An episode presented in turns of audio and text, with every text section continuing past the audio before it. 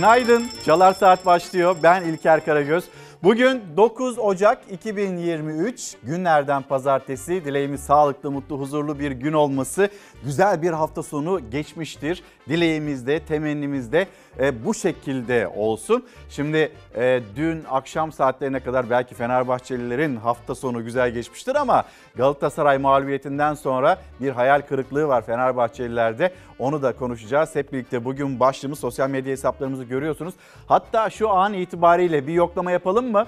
Bizi nereden izliyorsunuz? Gündeminizde ne var? Bize yazıp gönderir misiniz? Hem Instagram'dan hem de Twitter'dan bugün başlığımız güncelleme ya da güncelleme. Şimdi zamma zam dememek için güncelleme denildiğine tanıklık ettik. Yalnız böyle seçim tarihi değişmeyecek, zamanda olacak göreceksiniz olur mu öyle e, sürekli seçim tarihi değişir mi? Haziran e, 2023'te olacak seçimler denilirken şimdi seçim tarihinin öne çekileceğini konuşuyoruz. Ne zaman olacak? Nisan'da mı olacak? Nisan'ın sonu mu? Mayıs'ın ortasında mı? Ne zaman olacak? Bunu bilmiyoruz. Daha tam kestiremiyoruz açıkçası ama böyle bir Mayıs'ın ortası 14 Mayıs gibi bir tarihte dillendiriliyor. Peki bu bir erken seçim mi? E vaktinden önce yapıldığı için erkene çekilmiş bir seçim olarak nitelendirebiliriz. Yalnız Buna dair de güncelleme denilmesi şaşırtıcı.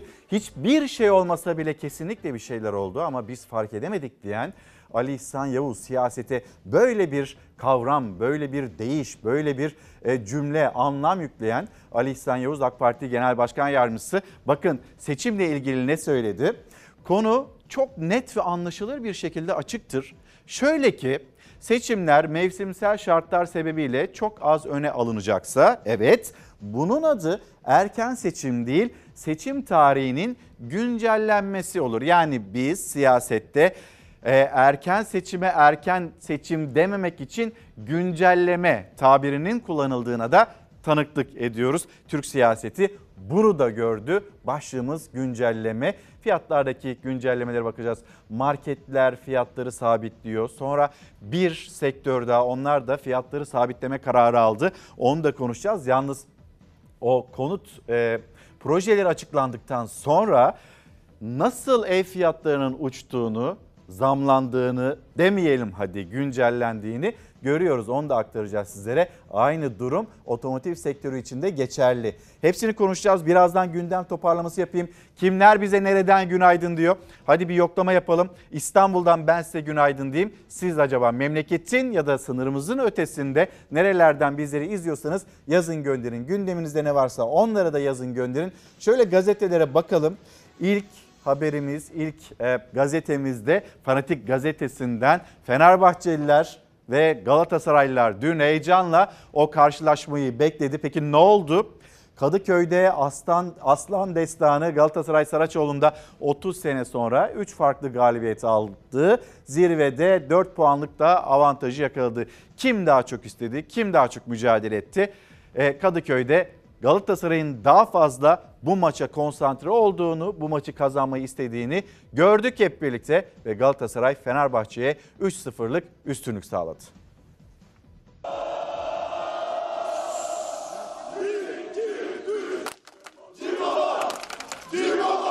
Güzel bir maç oldu öncelikle onu söyleyeyim. Fenerbahçe'de güzel mücadele etti. Bizim için e, güzel, önemli, futbol açısından da değerli bir geceydi. Galatasaray ezeli rakibini Kadıköy'de 3 farkla geçtiği dev derbide gülen taraf oldu. Sarı kırmızılı tarafta kutlama Fenerbahçe cephesinde ise üzüntü hakimdi. Taraftarlarımıza ben bir kez daha özür diliyorum. Spor Toto Süper Lig'in 18. haftasında Fenerbahçe evinde ezeli rakibi Galatasaray'ı ağırladı. Kıran kırana geçen maçta ilk golü Galatasaray buldu. Gol perdesini 32. dakikada Oliveira araladı. İlk yarıda sarı kırmızılı takımın 1-0'lık üstünlüğüyle sona erdi. Galatasaray 24 yıl sonra ilk kez Kadıköy'de ilk yarıyı önde kapatmış oldu.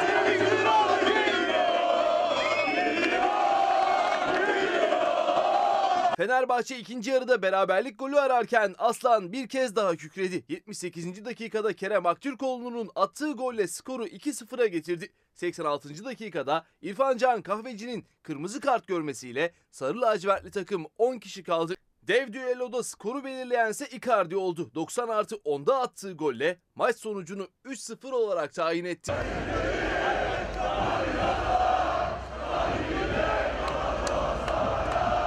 Bizim için çok değerli bir 3 puana imza attılar. E, burada kazanmak, 3-0'la kazanmak gerçekten çok değerli. Evet şov devam ediyor.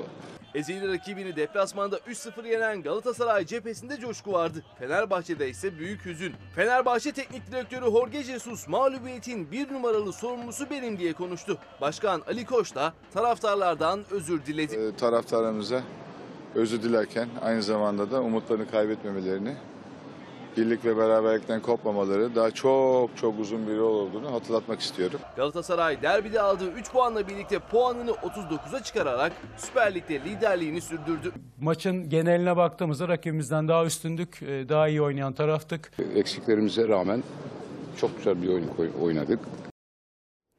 Yasin Hakan günaydınlar. Sabah şerifleriniz hayır ve mutlu olsun mesajını paylaşmış. İyi ve güzel bir gün, iyi ve güzel bir hafta bizleri bekliyor olsun. Siyasetin dalgalandığına, siyasetin hareketlendiğine tanıklık edeceğimiz bir hafta olacak. Samsun'dan günaydın diyen izleyicimiz var. Zeytinburnu, İstanbul Zeytinburnu aynı mahalledeyiz. E, Kendisiyle günaydın diyelim. İzleyicimize bakayım isminizi görebilir miyim? Nihat Vardar göndermiş. Sonra Ankara'dan Mehmet Bey göndermiş. Semra Hanım İzmir'den günaydın diyor. Yoklama yapıyoruz efendim. Kimler burada ve gündeminizde ne varsa tekrar söyleyelim güncelleme tanık olduğunuz güncellemeleri bizlere yazar mısınız lütfen? Yani erken seçime erken seçim dememek için güncelleme tabirinden bulduğumuz bir etikettir ama siz böyle çarşıya pazara gittiğinizde tanıklık ettiğiniz o fiyat artışları, güncellemeler öyle denilsin isteniyor. Onları yazın gönderin. Balıkesir Bandırma, günaydın Sevil Hanım. Ee, ne ülke gündemi ne Fenerbahçe'nin maçı. Benim bugün iki tane sınavım var. Her sabah çıkmadan sizleri izliyorum diyor Atahan'da. Atahan günaydın. Dersine çalıştığını düşünüyorum ve hafta sonunda iyi değerlendirdiysen o sınavların üstesinden geleceksindir. İzmir Kemal Paşa Makbule Hanım günaydın. Adana Hüseyin Bey Hüseyin Susuz göndermiş. Sonra Sema Nur Hanım Çorlu'dan bizlere günaydın diyor. Kocaeli'den günaydın var. Avustralya'dan günaydın var. Avustralya'dan bile şu anda açılmış ve Fox Haber memlekette ne oluyor ne bitiyor onu takip eden izleyicilerimiz var. Hepsini hızlı bir şekilde ekranlarınıza taşıyacağız. Yalnız İstanbul Arnavutköy'de kalalım. Arnavutköy'de bir fabrika yangını onun görüntüleri.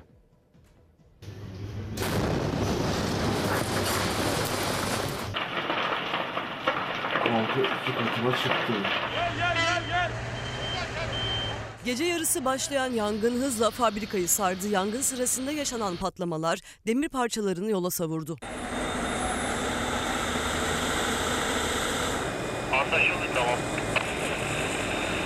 İstanbul Arnavutköy'de bulunan kauçuk fabrikası alev alev yandı. Yangın sırasında meydana gelen patlamalar yürekleri ağza getirdi.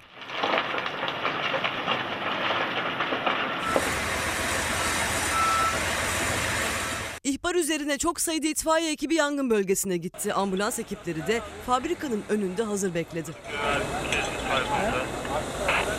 Yangının çıkış anı güvenlik kamerasına yansıdı. O sırada açık olan bir işletmede bulunan insanlar korkuyla dışarı çıktı. Yangın büyük bir patlamanın ardından başladı.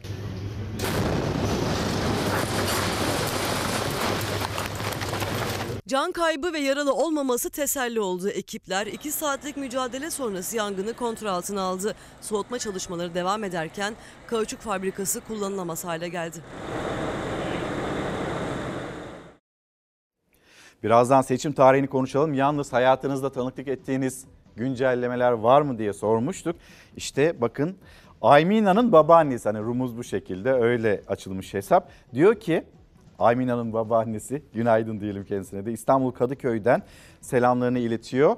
Burada ekmek 1 Ocak'tan itibaren güncellendi. Artık 6 liradan satılıyor. Paylaşımı bu şekilde.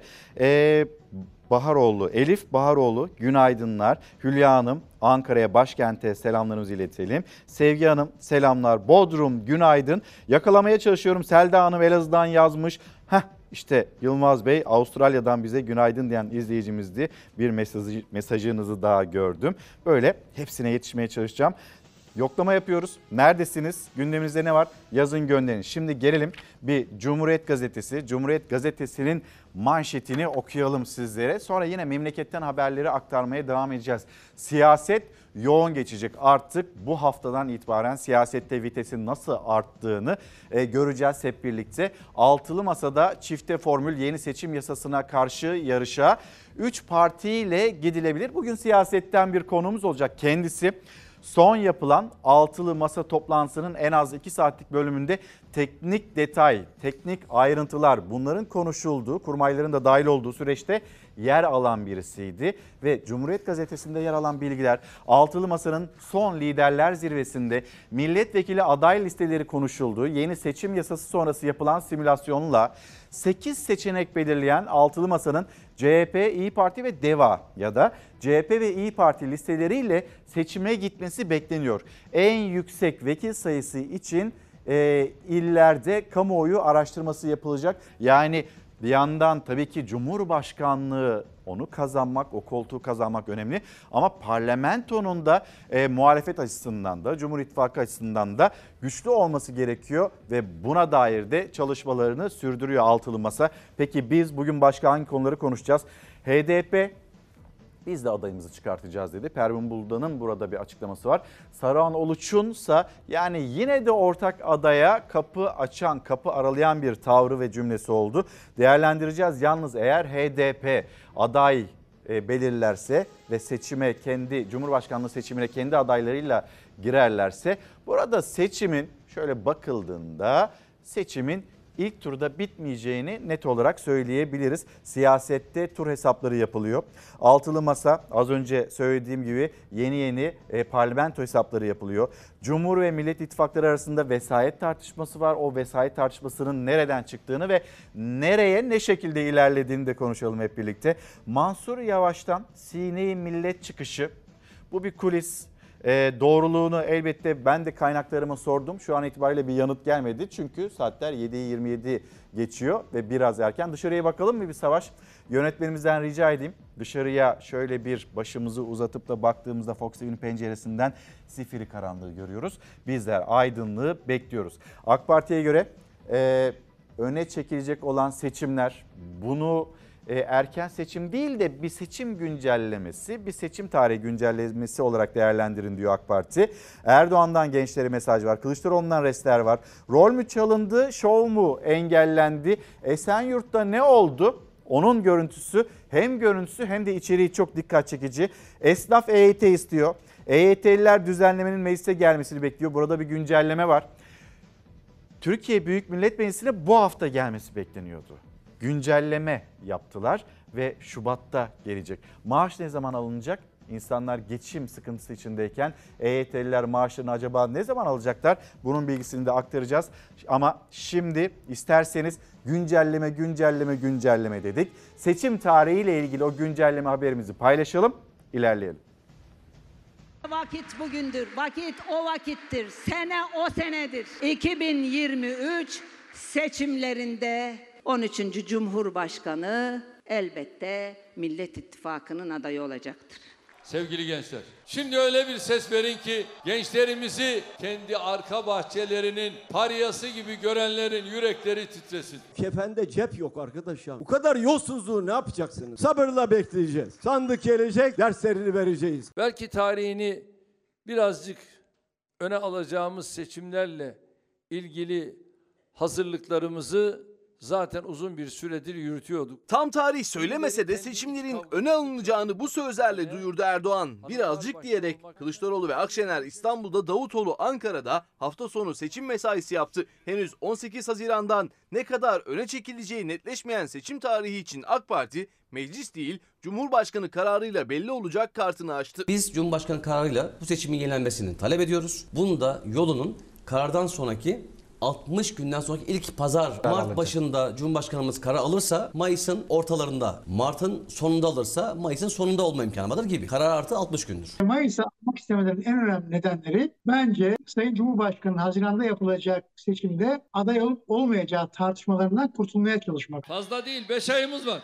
5 ay durmak yok. Erdoğan 4-5 ayımız var diyerek Mayıs ayını işaret etti. AK Parti kulisleri 14 Mayıs tarihi üzerinde yoğunlaştı. AK Parti Grup Başkan Vekili Bülent Turan, Cumhurbaşkanı'nın kararıyla seçim tarihinin netleşeceğini açıkladı. Her açıklama seçim tarihinde ibreyi Haziran'daki normal zamanından bir ay öne çekti. Birileri kendi iç kavgalarıyla zaman harcarken biz ülkemize ve milletimize bundan sonra vereceğimiz hizmetleri en ince detayına kadar çalıştık. Bu seçime giderken seçimi kaybedeceklerini bildiklerinden adeta sineğin yağını çıkarırcasına her konuda bir tedbir almaya çalışıyorlar. Seçim yarın da olsa, Haziran'da da olsa artık erken seçimdir. Seçim satım haline girdik. Hac var o tarihlerde. Okulların kapanması var. Ramazan bayramı gibi Kurban bayramı gibi iki tane önemli bayramımız var. Totalde bakıldığında hangi tarih uygunsa Sayın Cumhurbaşkanımız Anayasa Mahkemesi'ne verdiği hak, yetki gereği kararı versin. Biz de takım başlatalım istiyoruz. Bizlerin ittifakı güçlü çıkmasın diye 7 Nisan'ı geçirelim. Siyaset mühendislikleri yapalım. İstediğimiz zaman öne çekip Cumhurbaşkanının dönem tartışmalarından da kurtulalım. Düştüğünüz delikten sizi kim indirdiyse o kurtarsın. Seçim tarihini ya mecliste 360 oyla belirleyecekti ama muhalefet 6 Nisan ve eski seçim kanunu şartını getirince bu ihtimal gündemden düştü. Ya da Cumhurbaşkanı kararıyla seçimlerin yenileneceği tarih ortaya çıkacaktı. Muhalefetten umudunu kesen AK Parti şimdi gündemine bu ikinci seçeneği aldı. Muhalefetse Cumhurbaşkanı kararıyla seçimlerin öne alınmasına seçim mühendisliği dedi. Biz Cumhurbaşkanı kararıyla bu seçimin yenilenmesini talep ediyoruz. Erken seçim değil, seçim tarihinin güncellenmesi, fesih değil, seçimin yenilenmesi. 90 gün değil, 60 gün. İstanbul seçimini kaybedince hiçbir şey olmadı bile bir şeyler olmuştur diyen genel başkan yardımcısı var ya demiş ki erken seçim değil seçim tarihinin güncellenmesi söz konusu. Yuhlamayın ya.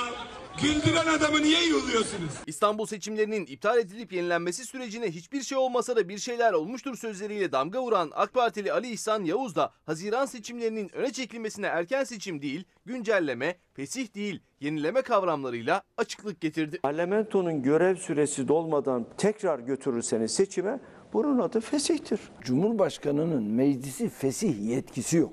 Ya dürüst ol. Yalan söyleme. Fesih yok, fesih yok diye. Var arkadaşlar. Biz Cumhurbaşkanı kararıyla bu seçimin yenilenmesini talep ediyoruz. Seçim tarihi Cumhurbaşkanının kararıyla alınacaksa bu meclisin fesih anlamına da gelir mi? Bu tartışmada siyaseti konuşturuyor. Güncellenecekse bu saatler güncellensin de çocuklar karanlıkta okula gitmesin diyor İrfan Bey İstanbul Kadıköy'den bizlere günaydın derken bunların işi gücü insanlarla dalga geçmek demiş. Can Bek Bey de çünkü hani her şeye zam geliyor. Her şeye zam gelirken yok canım ne zam mı güncelleme etiketlerdeki fiyat değişikliği başka ne olabilir ki? Zam dememek için çeşitli e, cümleler, çeşitli kelimeler, kavramlar hayatımızda. Melek Hanım haklısınız. Öğretmenlere asgari ücret 8500 lirayı hesabına yatırıyorlar. Sonra da ki daha o maaşlarda yatmadı. Öncesini hatırlatıyor. Önceden ne olduğunu anlatıyor e, izleyicimiz. Sonra da 3000 lirayı, 2000 lirayı geri istiyor patronlar. Özel okullarda durum bu şekilde ve öğretmenlerimiz de işsiz kalmamak adına buna hayır diyemiyorlar. Bizim ülkemizde yaşanan, öğretmenlerimizin de yaşadıkları budur. Başka bir şey değildir. Çiftçinin güncellemesi acaba nasıl olacak? Çiftçiye bir destek verilecek mi diyor İdris Şahin gönderdiği mesajda. İlker Bey yoklamada bizi yok saymayın. Her zamanki gibi buradayız. Ahmet Sami Çevik de Şanlıurfa Viranşehir'den günaydın diyor. Ee, bakayım izleyicimizin ismi Tekirdağ. Tekirdağ'da bir günaydın diyelim. Ama isminizi de bakayım burada Rumuz'dan mı bulamadım? Evet bulamadım. Ah Banu Banal Kiremitçi. Günaydın diyelim Tekirdağ. Siz neredesiniz ve nedir acaba bizimle paylaşmak istediğiniz konu, konuşmak istediğiniz konu nedir? Yazın gönderin birlikte konuşarak, değerlendirerek, birlikte anlamaya çalışarak yaptığımız bir programdır. Çalar Saat. Şimdi gelelim gazeteler isterseniz gazeteler arkamda. Yalnız biz güncelleme derken hazır giyimciler etiketi sabitleyip stok eritecek. Marketlerde başladı dalga dalga yayılıyor. Enflasyonla pahalılıkla marketlere teşekkür ederek ya da marketlerden ricacı olarak böyle bir yol yürüyebilmek mümkün mü derken işte hazır giyimciler onlar da bir hamle yapıyor. Etiketi sabitleyip stokları eritecekler ve Ramazan Kaya ile Türk giyim sanayicilerinin gündemini değerlendirmiş Dünya Gazetesi Ramazan Kaya küresel piyasalarda yaşanan daralmanın Türkiye'ye iz düşümünü ve çözüm önerilerini dile getirmiş kendisi. Şimdi isterseniz bir memleket havası diyelim. Ne demiştik? Amansız 50 öyle bir sürece giriyor Türkiye ve e, salı akşam çarşamba sabahından itibaren hava inanılmaz soğuyacak. Yağmur deseniz var, kar deseniz var, don olayları deseniz var, sağanak yağış deseniz var ve bir anda Türkiye'yi teslim alacak olan o soğuklardan söz ediyoruz ve Korkusuz gazetesinin de ilk sayfasında yer alan haber. Sokağa hazırlıksız çıkmayın. Biliyoruz şu anda işinize gitmek için, çocuklarınızı okula götürmek için ya da okula uğurlamak için bir hazırlık içindesiniz. Aynı zamanda böyle birkaç lokma da kahvaltı yapalım hazırlığındasınız. Yalnız dışarıya çıkmadan önce bir hava durumunu alın.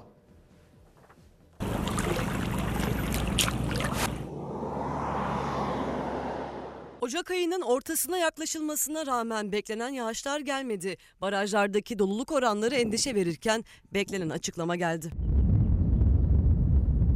Amansız eli kapıda aniden bastıracak, günlerce sürecek kar, yağmur, sis, don olayları hepsi aynı anda Türkiye'yi kuşatacak.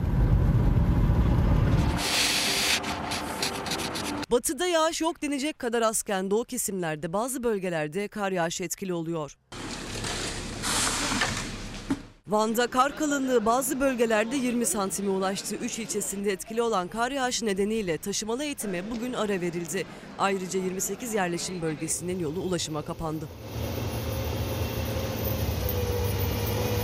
Siirt'in Pervar ilçesinde hasta almaya giden bir ambulans kara saplandı. Mahsur kalan ambulansı karla mücadele ekipleri kurtardı. Ambulans bas. Hadi yallah. Yallah. Batı bölgeleri gelindikçe yağış görülmezken Eskişehir'de soğuk hava ve şiddetli ayaz nedeniyle Porsuk çayı dondu. Meteoroloji duyurdu uzun süreli yağış almayan batı bölgelerine bu hafta beklenen yağış geliyor. Soğuk hava şartları bu hafta tüm yurdu etkisi altına alacak. Kıyı kesimlerde yağmur bekleniyor. İç kesimlerde karla karışık yağmur ve kar. Marmara'da hava aniden soğuyacak. Sibirya'dan gelen soğuk hava dalgasıyla sis ve don olayları yaşanacak. Kardır yağan üstümüze geceden, yağmurlu, karanlık bir düşünceden, ormanın uğultusuyla birlikte ve dört nala dümdüz bir mavilikte kar yağıyor üstümüze inceden. Sesin nerede kaldı her günkü sesin, unutulmuş güzel şarkılar için bu kar gecesinde uzaktan, yoldan, rüzgar gibi ta eski Anadolu'dan sesin nerede kaldı kar içindesin. Ne sabahtır bu mavilik ne akşam, uyandırmayın beni uyanamam. Bütün sevdikleriniz aşkına, Allah aşkına, gökdeniz aşkına yağsın kar üstümüze buram buram. Buğulandıkça yüzü her aynanın, beyaz doğusunda bu saf rüyanın uzanır göğe tek tenha bir kamış. Sırf unutmak için unutmak ey kış büyük yalnızlığını dünya. 33. ölüm yıl dönümünde Türk şiirinin usta ismi, büyük ismi Cemal Süreyya saygıyla analım. Ve şimdi hemen bir gösterelim mi arkamızdaki ekran güncelleme güncelleme derken şu anda siz de kahvaltı hazırlığında iken belki de çıkmadan evden yemek yemek üstüne ne düşünürsünüz bilemem ama kahvaltının mutlulukla bir ilgisi olmalı der Cemal Süreyya. Biz hem bu sözünü hatırlatalım kendisinin hem de bizim kahvaltı sofralarındaki vazgeçilmezlerimiz, peynirimiz, zeytinimiz, işte ne bileyim domatesimiz, salatalık ne varsa aklınıza ne geliyorsa buralardaki güncellemelere de bir bakalım mı? Zam değil. Lütfen zam demeyin. Kesinlikle zam demiyoruz. Buradaki güncellemelere gelin hep birlikte bir bakalım. Bize siz söyleyin. Peyniri geçen sene ne, kadar alıyordunuz? Şimdi ne kadara satılıyor? Asgari ücret ne kadar artarsa artsın ya da her ne kadar yetmeyecek şekilde zam yapılsa da memura, emekliye önemli olan alım gücünün artırılması değil mi? Her gün her şeye zam gelirken zamlar yapılıyor. Maaşlara zamlar yapılıyor ama her gün her şeyde zam gelirken bunun bir anlamı kıymeti var mı? Bir aylık etiket sabitlemeyle biz enflasyonla mücadele etmiş olabilir miyiz? Bu böyle başarılabilir mi? Sorumuz da bu olsun. Günaydın diyen pek çok izleyicimiz var. E, e, arada kaçırdığım bazı iller olabilir. Yalnız e, Yozgat'tan ve Iğdır'dan acaba izlenmiyor muyuz hissine de kapıldım. Oradan mesaj göremedim henüz. Hatırlatayım. Memleket turu yapalım mı Savaş? Gazetelerle, yerel gazetelerle. Buyurun İzmir, Ege Telgraf. Bit pazarında bile pazarlık. Bit pazarına gidiyorsunuz. Her şeyi uygun fiyattan alabilmek adına biz son zamanlarda özellikle yerel basında bu haberi sıklıkla görüyoruz. Sizinle de paylaşıyoruz güncelleme güncelleme güncelleme denilirken işte bakın burada da güncellemeler var. Hayat pahalılığından yakınan vatandaş gariban dostu bit pazarlarına yöneldi. Ancak dar gelirlinin tercih ettiği pazardaki bu bit pazarlarındaki fiyatlar bile vatandaşa fazla geliyor. Pahalı geliyor. Pek çok gazetede görmüyorsunuz. Müjdeli gazetelerimiz var. EYT ile ilgili işte seneler seneler önce söylenen sözler. EYT yüktür bu ülkeye, bu bütçeye. E sonra Cumhurbaşkanı, Cumhurbaşkanı tamam dedi. Her ne kadar seçim kaybetsem de kesinlikle bana getirmeyin denilen konu EYT. Bugün hayatımızda 2 milyon 250 bin kişi için 2023 yılının ilk Bakanlar Kurulu toplantısı bugün yapılacak. Gündemde EYT olacak. Sözleşmeli personelin kadroya geçirilmesi olacak. Ama aynı zamanda EYT'liler maaşlarını ne zaman alacak diye bir soru ve EYT düzenlemesi Türkiye Büyük Millet Meclisi'ne ne zaman gelecek diye bir soru sorduğumuzda ha bu hafta gelecekti ama bayağı bir işimiz var, yoğunluk da var. Çıkmasaydınız o zaman tatile, gitmeseydiniz tatile EYT'liler senelerdir bekliyor. Neden bekletiyorsunuz daha fazla? Bu soruları da bu şekilde muhatap olmasaydınız keşke. Şimdi Şubat ayı hallederiz ya. Şubat'ta seçim ne zamandı? Ha Mayıs'ta mıydı? Tamam seçime doğru hallolur. Zaten Mart'ta da maaşlar verildi mi? Böyle avucunun içinde EYT'yi, EYT beklentisini tutan bir iktidarla karşı karşıya mıyız acaba? Kocaeli gazetesi manşetine bakalım. Kocaeli'de doğalgaza %12 indirim yapıldı. Habertürk'te yayınlanan programa katılan Enerji ve Tabi Kaynaklar Bakanı Fatih Dönmez, %12'lik indirimin sadece İstanbul'da değil Kocaeli'de de yapıldığını söyledi. Öyle mi? Sadece İstanbul'da değil Kocaeli'de de yapıldı. 81'den 2'yi çıkartın bakalım kaç tane yerde yapılmadı. Şimdi Yeni Çağ Gazetesi'ne bakalım mı? Buyurun. Güncelleme güncelleme diyoruz. Bugün başlığımız da o. Nereden günaydın diyorsunuz? Yoklamayı bırakmadık. Bakacağım şimdi kimler ekran karşısında? Doğalgaz buluyoruz ya biz. Rezervler böyle peş peşe heyecan yaratıyor. Müjde niye alkışlamıyorsunuz? Cumhurbaşkanı Erdoğan'ın sözleri aklımızda. İktidar doğalgaz buluyor ama millet tezek yakıyor. Iğdır'da 38 yıldır kömür ticareti yapan Nurbay İpekçi artan kömür fiyatları ve doğalgaza gelen zamların vatandaşı eskiden yaktıkları tezeye yönelttiğini söyledi. Günlerdir bir torba kömür satamadığını belirten İpekçi, kömürün bir torbası 190 liraya geliyor. Vatandaş nereden alsın versin, nasıl versin? Mecbur çuval işi tezek alan var. E, çuvalı 25 lira tezeğin. Bir tane tezek 3-4 lira ederken Iğdırlı bir emekte kömür doğalgaz pahalıdır gücümüz yetmiyor. Mecbur tezekte ısınmak zorundayız diye dertleniyor. Ama müjdeler de gelmeyi sürdürüyor. Devam edelim memleketimiz için önemli bir konu. Kuraklık barajların da alarm verdiğini söyleyelim. O kuraklıkla ilgili nasıl bir adım atılacak o da önemli hepimiz için.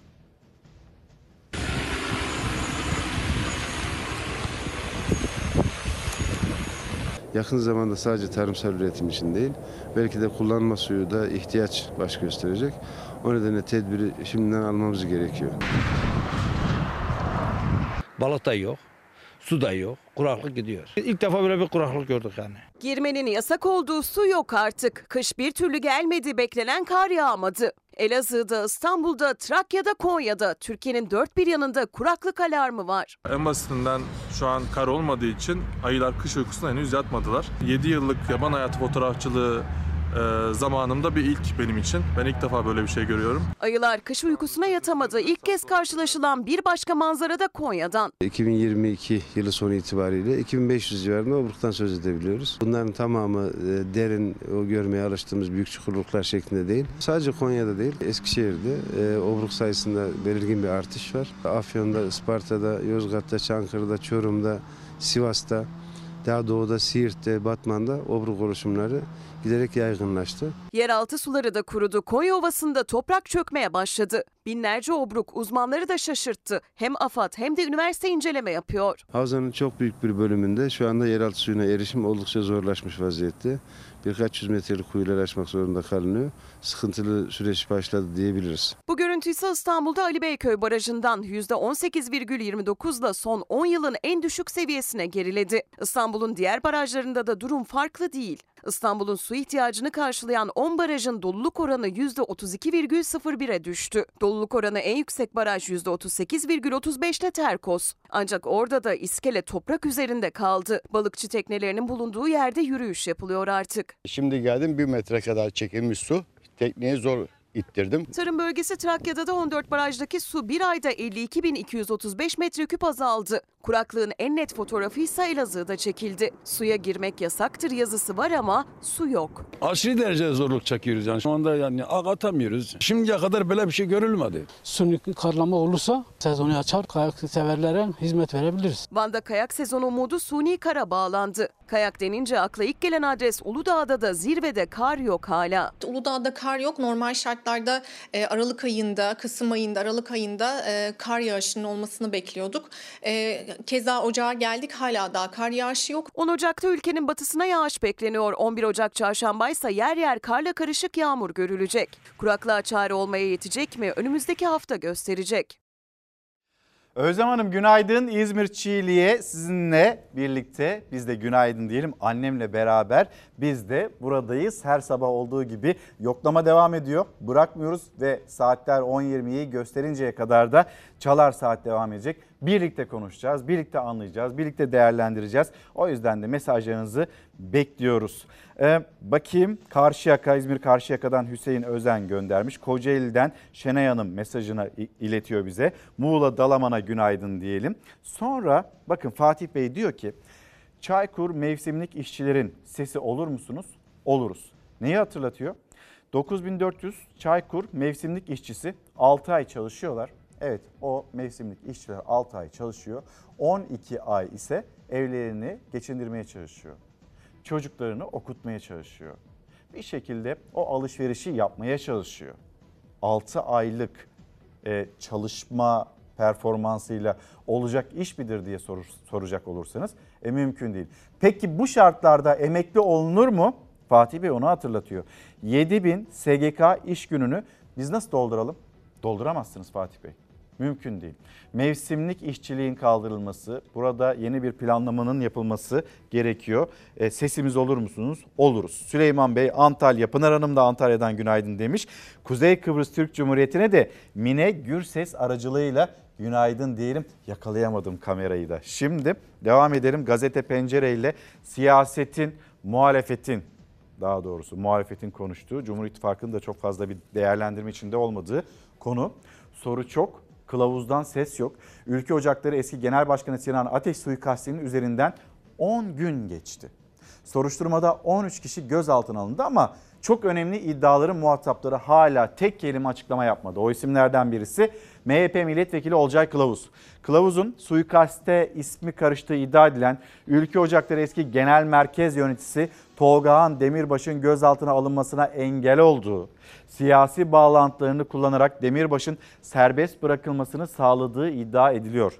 İddia ciddi ama Olcay Kılavuz sessiz. Ve bir soru ne yapacaksınız? Hepimizi mi öldüreceksiniz?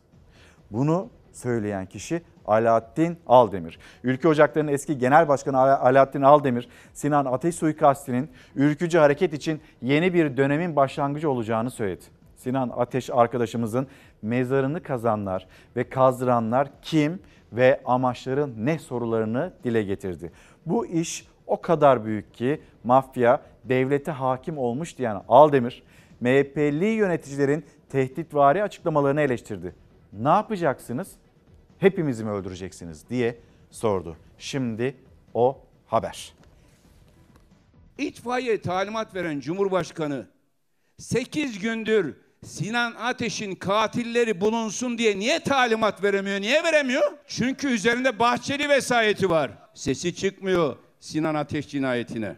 Sinan Ateş'e düzenlenen suikast, emniyet ve istihbarat birimlerini ayağa kaldırması gereken bir olaydır. Muhalefetin iktidarı hedef alan sert eleştirileri arasında polis cinayetle bağlantısı olan 17 isme ulaştı. Eski Ülke Ocakları Genel Başkanı Sinan Ateş'in öldürülmesiyle ilgili soruşturmada HTS kayıtları, telefon görüşmeleri ve banka hesaplarından 17 zanlının cinayette farklı görevler aldığı tespit edildi. Soruşturmada dikkat çeken bir detaysa 17 zanlı 14'ünün uyuşturucu madde kullanmak ve satmaktan sabıkaları olması. Bahçeli ne zamana kadar susacaksın? Mafyalarla fotoğraflar çekmeye devam edersen yanındaki çocuklar da mafyacılık oynamaya başlar.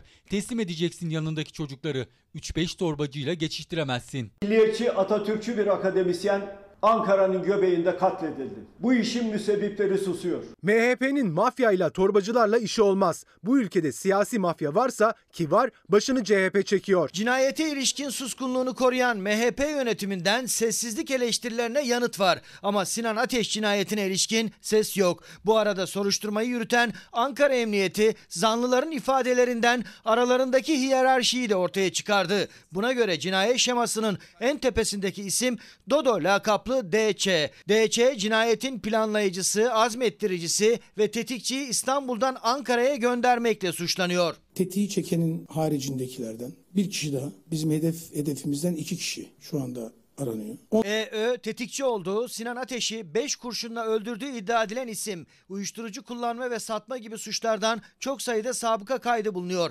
Cinayetten 2 gün önce özel harekatçı iki polis tarafından Ankara'ya getirildi. Cinayetten sonra kaçtı halen firari. Soruşturmanın selameti açısından elbette ki söyleyeceklerim bu kadar. Cinayet için kullanılan parayı temin eden kişi UK ve iddiaya göre MHP İstanbul İl Yönetiminde yer alıyordu. İsmi listeden çıkarıldı. Tutuklananlar arasında yer alan tetikçiyi Ankara'ya getiren İstanbul Emniyet Müdürlüğü'nde görevli iki özel harekat polisinden biri MÇ'nin de uyuşturucu madde kullanmaktan kaydı var. Zanlının suç kaydına rağmen nasıl polis olduğu da araştırılıyor.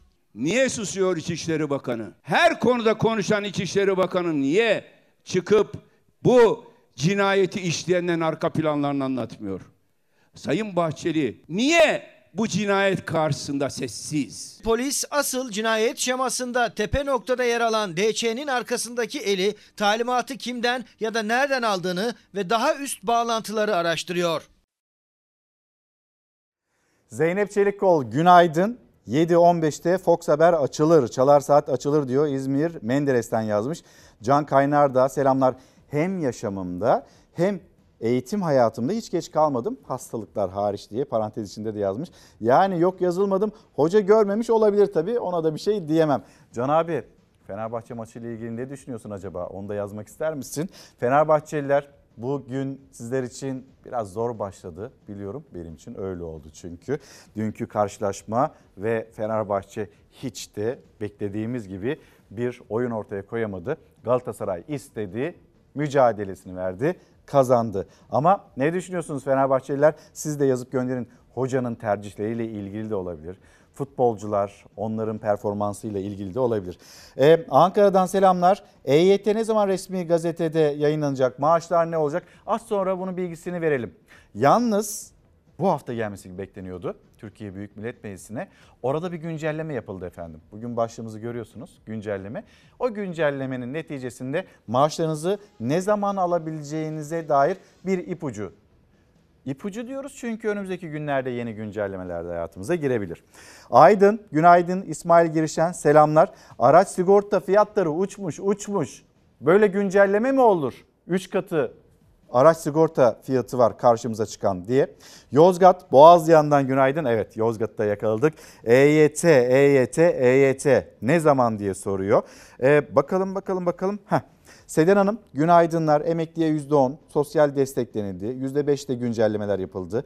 Dul yetim maaşlarına 2000 sonrasına intibak denildi. E bunlar unutuldu. Emekli de bir unutu verirse yönetenleri sandıkta o zaman ne olacak diye mesajını paylaşıyor bizimle. Şimdi gelelim Gaziantep. Gaziantep'ten maalesef bir kaza haberiyle devam edeceğiz. İşçileri taşıyan araç ve sonrasında yaşananlar.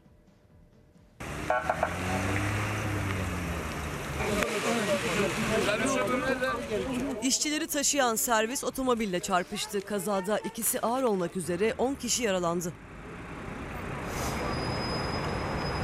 Gaziantep'te 4. Organize Sanayi Bölgesi'nde fabrika işçileri servise bindi. Seyir halindeyken bir otomobille çarpıştı araç. Servistekiler de otomobilin içindekiler de yaralandı. İhbar üzerine bölgeye çok sayıda ambulans ekibi sevk edildi. Servis aracının içinde sıkışanlar çıkarıldı. Yapılan ilk müdahalenin ardından hastanelere kaldırıldılar. Öbür arabadaki şey Hanife abi. Şehit Kamil Ersin Aslan Abdülkadir Üniversite Otomobil de ciddi hasar aldı. Tedavisine başlanan yaralıların ikisinin hayati tehlikesi bulunduğu açıklandı. Kazayla ilgili inceleme başlatıldı. Batman ve Karabük'e gideceğiz. Maalesef oradan acı haberler var. Bunun bilgisini paylaşacağız. Günaydın demiş bir izleyicimiz. İsminizi görmeye çalışayım. Aşkın Baş Kırıcı diyor ki maaşlar güncelleniyor. Maaşlara zam yapılıyor ama sonra arkasından hemen her şeye de zam geliyor. Peki nasıl olacak? Biz bu durumun içinden nasıl çıkabiliriz acaba diye bize sorusunu yöneltiyor. Antalya, Antalya e, Akdeniz Gerçek Gazetesi basına ambargo Cumhurbaşkanı ve AK Parti Genel Başkanı Recep Tayyip Erdoğan'ın Antalya'da gerçekleştirdiği toplu açılış programına kamu personelinin katılımı için yazı yazan Antalya Valiliği gazetemize davet göndermedi edinilen bilgiye göre yerel basının bir bölümüne de yine davet gitmedi. Gerçek gazetesi basına da ambargo işte o gazetenin manşetinde. Bu yapılıyor, deneniyor. Bazen illa orada olmanız gerekmiyor. Haber bir şekilde kendisini gösteriyor. Haber bir şekilde e, insanların zihninde, vicdanında doğru yerde e, bulunuyor, buluşuyor. Gerçek gazetesi de e, haberini yapmak için bir seslenişi olmuş ama o ambargolar, uzak tutmaya çalışmalar, bakanları soru sormaya çalışıyorsunuz. Aslında buranın ne kadar güzel bir yer olduğu, onlardan mı söz etsek diye size yanıt veriyorlar. Ama bizim sorumuz o değil. Vatandaşın bir beklentisi ve yerelde de öyle, ulusalda da öyle. Gazeteciler işini yapmak istiyor. Yapmayın diyorlar. Gazeteciler burada bir sorun var diyor. Ne sorunu? Baksanıza şuradaki güzelliklere. Oraya bakacağınıza buraya bakın deniliyor. Ortam çok güzel diyor mesela bakanlar. Ee, Diyarbakır Mücadele Gazetesi çiftçi kredi değil hibe desteği istiyor. Diyarbakır Yenişehir Ziraat Odası Başkanı Süleyman İskenderoğlu, Cumhurbaşkanı Erdoğan'a çiftçiler için 3 kalemde açıkladığı kredi ilişkin tarım e, kanuna göre bütçenin yüzde birinin verilmesi gerektiğine vurgu yaparak çiftçinin kredi değil hibe desteği istediğini söyledi. Kredi hani kredi bulmak da zor ayrı bir şey de biz artık kredi kısmını çoktan geçtik. Oraları e, artık aşmamız gerekiyor. Hibe varsa bize bir anlamı olacak diye çiftçinin çağrısı seslenişi. Şimdi Batman ve Karabük'ten o acı haber sobadan sızan karbon monoksit can aldı.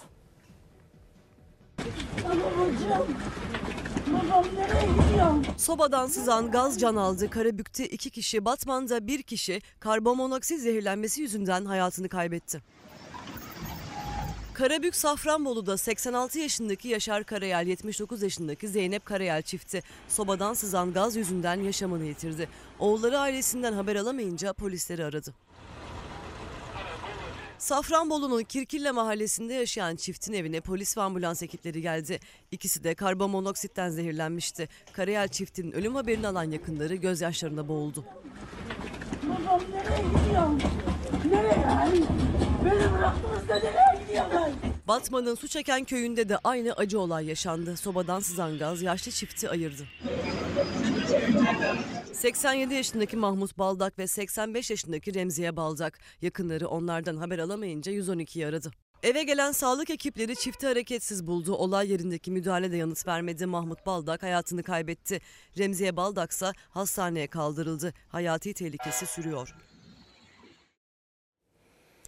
her şeye bu kadar zam gelirken %100'den fazla zam gelirken yapılan maaş zamları yetmez diyor Mehmet Bey mesajında. Sonra e, Bengü Hanım selamlar. Seçimden sonra yok yok seçimi kaybetmediniz iktidar güncellemesi yaptık dese mesela seçmen o zaman ne olur diyor. Mesajı bu. E, Sezgin, Dilek Sezgin günaydınlar selamlarımızı iletelim. Z kuşağı bilmez eskiden devlet tarafından ücretsiz olarak işlem yapan araç muayene istasyonları vardı. 2004 yılında özelleştirilerek darphaneye çevrildi. Araç muayenesi bedavaydı. Alp Bey'in gönderdiği mesajda bu. Evet sonra ne oldu sonra? Katlanan fiyatlar. Biz vergileri konuşuyoruz. Araç muayene istasyonları, oralardaki gelen inanılmaz zamları konuşuyoruz. AK Parti'nin içinden gelen özür dilerim AK Parti'nin içinden gelen itirazlar dahi var. Burada acaba bir geri dönüş olur mu? O fiyatlar bin kaç liraydı? 1200 lira, 1300 lira seviyesinde egzoz muayenesiyle beraber 15 dakikada bu paraların istenmesi reva mıdır? Bu kadar herkes her şeyi sabitliyor. Marketlere teşekkür ediliyor. Araç muayene istasyonlarına da e, sabitleyin. Aşağıda bir yerde sabitleyin ama herkes bir teşekkür etsin. Özür dilerim. Güncel gazetesi şöyle yapalım. Sıradaki haberi paylaşalım. Ben de bir yudum su içeyim. Rize'ye gidelim. Ondan sonra devam edelim.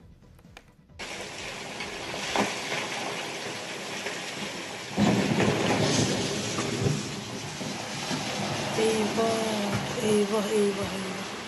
Bir anda yol çöktü. Yolda yürüyen adam 2 metreyle kurtuldu. Rize'de 2 yıl önceki afette zarar gören o yola istinat duvarı yapılıyordu. Yağışın da etkisiyle yol dere yatağına çöktü.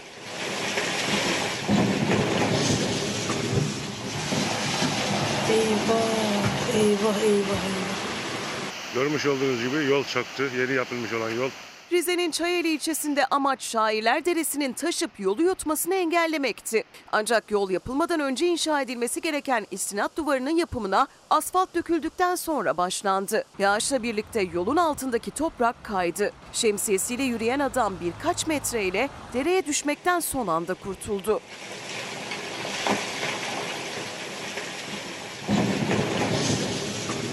Yolda çalışma vardı. Zaten tek şeritten yolu vermiştiler. Çalışma için yolun tek şeridi kapatılmıştı. O önlemle büyük bir faciadan dönülmüş oldu. Ancak zaman zaman taşkınların yaşandığı yerde istinat duvarının yoldan önce yapılmaması tepki çekti. Yeni duvar yapılırken geç kalınan sebebiyle bu yağmurlu havalarından dolayı bir anda çökülme sebep olmuştu.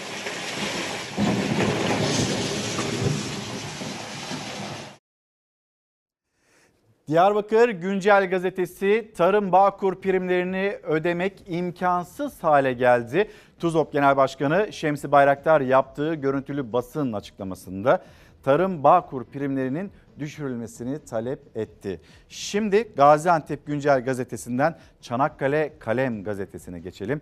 Ambulanslar koşulsuz şartsız ücret alınmaz. Onlardan bu ücretin alınmaması gerekiyor. Peki köprüler ve geçişlerinde acaba o ücretler alınıyor mu? Sağlık Bakanı Fahrettin Koca 1915 Çanakkale Köprüsü'nden geçen ambulans ve polis araçlarının yap işlet devlet modeliyle yapıldığından ücret alındığını açıkladı. Koca sadece acil durumlarda ambulanslardan ücret alınmadığını söyledi ambulanslardan ücret alınması e, tepki çekerken plan Meclis Plan Bütçe Komisyonu'nda konuşan CHP İstanbul Milletvekili Ali Şeker kendi yurdunda yabancısın deniliyor ambulanslara.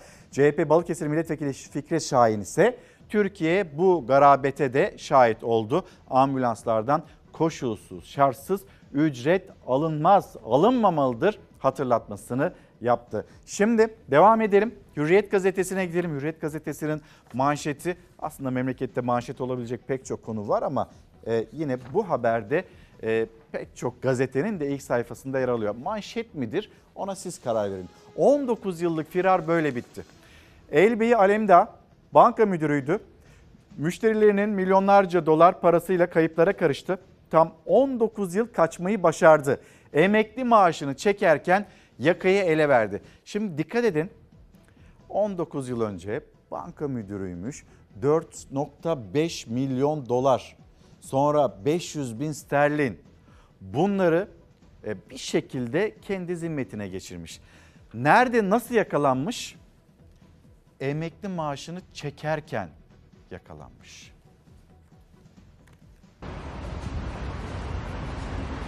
Milyonlarca doları zimmetine geçirdi, emekli maaşını çekerken kız kıvrak yakalandı. Elbey Alemdağ İstanbul'da bir banka şubesinde müdür olarak çalışırken 2001 yılında 39 müşterisine boş dekont imzalatıp zimmetine 4,5 milyon dolar ve 500 bin sterlin geçirdi. O gün bugündür kayıptı. 20 yıl boyunca sabit bir adresi olmadı. Kılık değiştirdi, sahte kimliklerle gününü gün etti. Binbir surat olarak anıldı. Vurgun paralarıyla senelerce yaşayan Elbey Alemdağ işlediği suçun zaman aşımına 8 ay kala yakayı ele verdi. ATM başında dolandırdığı bankadan emekli maaşını çekerken yakalandı. Şimdi sıra geldi EYT'ye. Yalnız birkaç haber okuyalım öyle ilerleyelim. Cumhuriyet Gazetesi'ni tamamlayalım. Önemli bir kulis bilgisi vardı. Cumhuriyet Gazetesi'nde Ankara Büyükşehir Belediye Başkanı Mansur Yavaş diyor ki kulise göre, kulislere göre eğer içimizden birisine bir belediye başkanına yönelik hamle yapılırsa biz de o zaman sineyi millete dönelim. Bununla ilgili Ankara'da bir düşünce hakim mi? Onun değerlendirmesini birazdan misafirimiz gelecek. Onu da konuşalım isteriz kendisiyle. Bakın İstanbul Büyükşehir Belediye Başkanı İmamoğlu görevden alınacak iddiası üzerine Ankara Büyükşehir Belediye Başkanı Yavaş'ın herhangi birimiz görevden alınırsa hepimiz istifa edelim. Sine-i millete dönelim çağrısı yaptığı iddia edildi. Sonra Kılıçdaroğlu'na kumpas, AKP kumpası. Bunun haberi de hazır e, paylaşabiliriz. CHP lideri Kemal Kılıçdaroğlu Esenyurt Belediyesi'nin düzenlediği gönüllü geri dönüş projesinde Suriyelileri iki otobüsle ülkelerine uğurlayacaktı. Ancak CHP liderinin yolcu edeceği mülteciler bir gece önceden evlerinden alınarak e, il göç idaresine götürüldü. Madem hani bu başarılabiliyor, Suriyeliler gönderilebiliyor. Neden acaba CHP'nin böyle bir organizasyonu beklendi de hemen öncesinde arifesinde e, bu adım atıldı? Bu bir bilgi olarak kalsın aklımızda. Yeni e, Çağ gazetesine de bir bakalım. Hep birlikte aa Yeni Şafak gazetesi, Yeni Şafak'tan bir Yeni Çağ gazetesine gidelim. Yeni Şafak gazetesi de diyor ki göçmen şovu elinde patladı. Manşete bakın. Ee, Göç İdaresi gönüllü geri dönüş ile ilgili dün 41 sığınmacıyı ülkelerine gönderdi. CHP'li Esenyurt Belediyesi ise dönüşü kendisi organize etmiş gibi Kılıçdaroğlu'nun da katıldığı bir kutlama düzenledi. E şimdi daha önceden böyle bir projesi var. Bu projeyi duyurmuş Esenyurt. Yani tam olarak birden ortaya çıkmış bir durumdan söz etmiyoruz. Burada birden ortaya çıkan ve Suriyelileri gönderen Esenyurt Belediyesi mi, İl Göç İdaresi mi? Bu soruyu ben size sorayım. Yalnız manşet ve manşetin de nezaketi içerip içermediğini lütfen siz bir değerlendirin. Haberi aktaracağım. Bir bilgi daha aktaralım. Yeni Çağ gazetesine gelelim. Memleketimizde Suriyeliler meselesi var. Bunu yaşamayan var mı? Şimdi biz bugün yoklama yapıyoruz ya ki her gün yapıyoruz aslında. Kendi şehrinizde, mahallenizde belki de karşılaştığınız durumlar vardır. E gidenler vardır, kalanlar vardır, gitmek istemeyenler vardır. Türkiye'yi pahalı bulduğu için gitmeyi düşünenler vardır. Oradan göçmenlerle ilgili de haber verirseniz bize çok seviniriz. Sanki doğurmak için Türkiye'ye gelmişler. Hatay'daki sığınmacı sayısının astronomik artışından duyduğu endişeyi yeniden dile getiren Büyükşehir Belediye Başkanı Lütfü Savaş, Suriyeli kadınların doğurganlık oranına dikkat çekmiş. Doğurganlıkları müthiş bir başlık. Oy kullanacak çoğu böyle bir hatırlatma. Bebek sayısı 754 bini aştı. Suriye ile Türkiye, Ankara ile Şam bir yakınlaşma içinde Dışişleri Bakanları görüşecek. Sonra Esad ile Cumhurbaşkanı Erdoğan'ın görüşmesi gündeme gelecek. Suriyeliler evlerine, memleketlerine gidecek mi? Esad onları istiyor mu? Bu tartışmaya Türkiye acaba ne zaman gelecek derken bugün yine başlangıçta da sormuştuk. Rol mü çalındı, şov mu engellendi? Biz Esenyurt'ta yaşanan gerginliği nasıl değerlendireceğiz, nasıl ele alacağız? İşte o haber. Bugün biz belediye başkanımızın öncülüğünde iki otobüse Suriyeli kardeşlerimizi onların iradeleriyle Suriye'ye gönderecektik. Diyorum ya sık sık davul zurnayla göndereceğiz onları diye. Hemen müdahale ettiler. Vay nasıl olur? Kılıçdaroğlu geldi Suriye'ye gönderecek. E biz ne diyeceğiz? AK Parti'ye göre şov engellendi, muhalefete göre rol çalındı, kumpas kuruldu. Biz düzenli olarak burada yaşayan Suriyelilerden geriye dönmek isteyenler varsa onları geri gönderiyoruz. Tamamen biz organize ediyoruz. İşlemlerini biz yapıyoruz ama sevgili Esenyurtlar ne yazık ki bugün yaptığımız organizasyon yapılmasına müsaade edilmedi. Suriyelileri Esenyurt'tan ülkelerine Kılıçdaroğlu uğurlayacaktı. Göç idaresi erken davrandı. Esenyurt Belediyesi'nin projesiyle Suriye'ye gönderilecek olan ailelerin kapılarını sabah saatlerinde polis çaldı. Göç idaresine götürüldüler. Oradan da otobüslerle Suriye'ye hareket ettiler. Ne derseniz deyin en geç iki yıl içinde bütün Suriyeli kardeşlerimizi Suriye'ye davulla zurnayla göndereceğiz. Hiçbir engeli tanımayacağız. Genel Başkanımız davurlu zurnayla onları göndereceğini anlatacaktı. Neden böyle bir şey yapıldı akıl almıyor. Esenyurt Belediyesi ülkelerine dönmek isteyen Suriyelilere gönüllü geri dönüş projesi kapsamında 2018 yılından bu yana düzenli olarak ulaşım desteği sağlıyor. Sabırla bekleyeceğiz. Sabırla bekleyeceğiz. Sandık gelecek, derslerini vereceğiz. Ondan sonra göreceksiniz Esenyurt nasıl oluyor, İstanbul Büyükşehir nasıl oluyor, diğer büyük şehirler nasıl oluyor, Türkiye nasıl oluyor. Meseret Hanım günaydın. Her şeyin çok güzel olduğu bir hafta olması dileğiyle bizler de hem günaydınlarımızı iletelim hem de dileğimiz bu, temennimiz bu. Herkes için öyle olsun. Geçim derdi içinde milyonlar var. Onlar için de bir ferahlamanın olduğu günler, haftalar, aylar, yıllar olsun. Ee, Yeni Şafak gazetesine baktık. Sabah gazetesine bakalım mı? Sabah gazetesinin manşeti Türkiye yüzyılına gençlerle yürüyoruz. Cumhurbaşkanı Erdoğan'ın sözleri. Bir de türküsü var. Türküsünü de dinleyelim Cumhurbaşkanı'nın. Ee, Üniak Gençlik Festivali'nde konuşan Başkan Erdoğan, birileri sosyal mecralarda kendilerini gaza getirirken biz gençlerimizle el ele Türkiye yüzyılına yürüyoruz. Gençlerle gurur duyuyoruz çünkü Türkiye yüzyılını emanet edeceğimiz bu gençlik. Yani sürekli yarınlardan söz ediliyor. Sürekli yarının çok güzel olacağı söyleniyor. E bugün bugün ne olacak gençler için? Bugün işsiz kalan, evinden dışarı çıkamayan o gençler ne olacak? Atanamıyoruz diyen gençler onların durumları ne olacak? Sesleniyorlar hükümete. Öğretmenler 100 bin atama istiyor. Bakıyorsunuz doktorlarda ciddi itiraz sesleri yükseliyor. E bugün ne olacak? Hep yarın. Yarın çok güzel olacak. Ya da bir düşman bulunuyor. Siyaset manevrası mı diyelim ne diyelim? Pahalılıkla ilgili enflasyon canavarı. Canavar falan yok kötü bir yönetim var. Sürekli bir gölge boksu içinde vatandaşlar nasıl yaşayacak? Gençler için de öyle. İşte ne bileyim e, herkes için, büyükleri için de öyle, çocuklar için de öyle. Bugün ne olacak? Bugün. Bugün ne olacak? Güncelleme demeyin zamlara ama zam geliyor her şeye. Ama fiyatları, etiketleri bir sabitledik. E bir ay sabitlediniz sonra ne olacak? Bir planlamanız var mı gerçekten diye herkesin aklında bir şüphe. Neyse devam edelim. Türkiye yüzyılını emanet edeceğimiz bu gençlik milletimizin asırlardır kurduğu hayalleri gerçeğe dönüştüreceği gençliktir. Kesinlikle öyle. Ama bugünden başlanması gerekiyor. Türkiye'nin geleceğini görmek isteyen gelsin şu ak gençliğe baksın. Bu gençlik uyuyan, destanı uyandıracak gençliktir. Ya burası da yani olmuyor bu söylemde. Gençler arasında bir ayrım o zaman ortaya çıkıyor. Yani ak gençlik destanı yaratacak.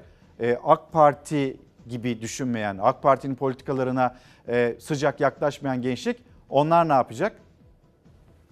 Son dönemde birileri ısrarla kuşakları e, harflerle etiketleyerek bizimle gençlerimizin arasını açmaya çalışıyor. Bir önceki cümleyi hatırlatmak gerekiyor aslında.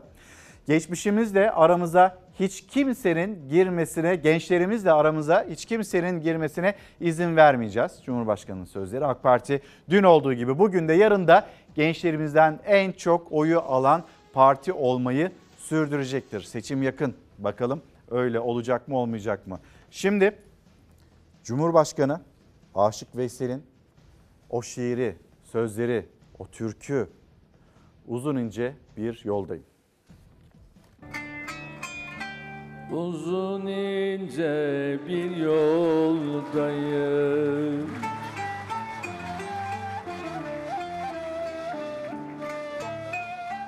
Gidiyorum gündüz gece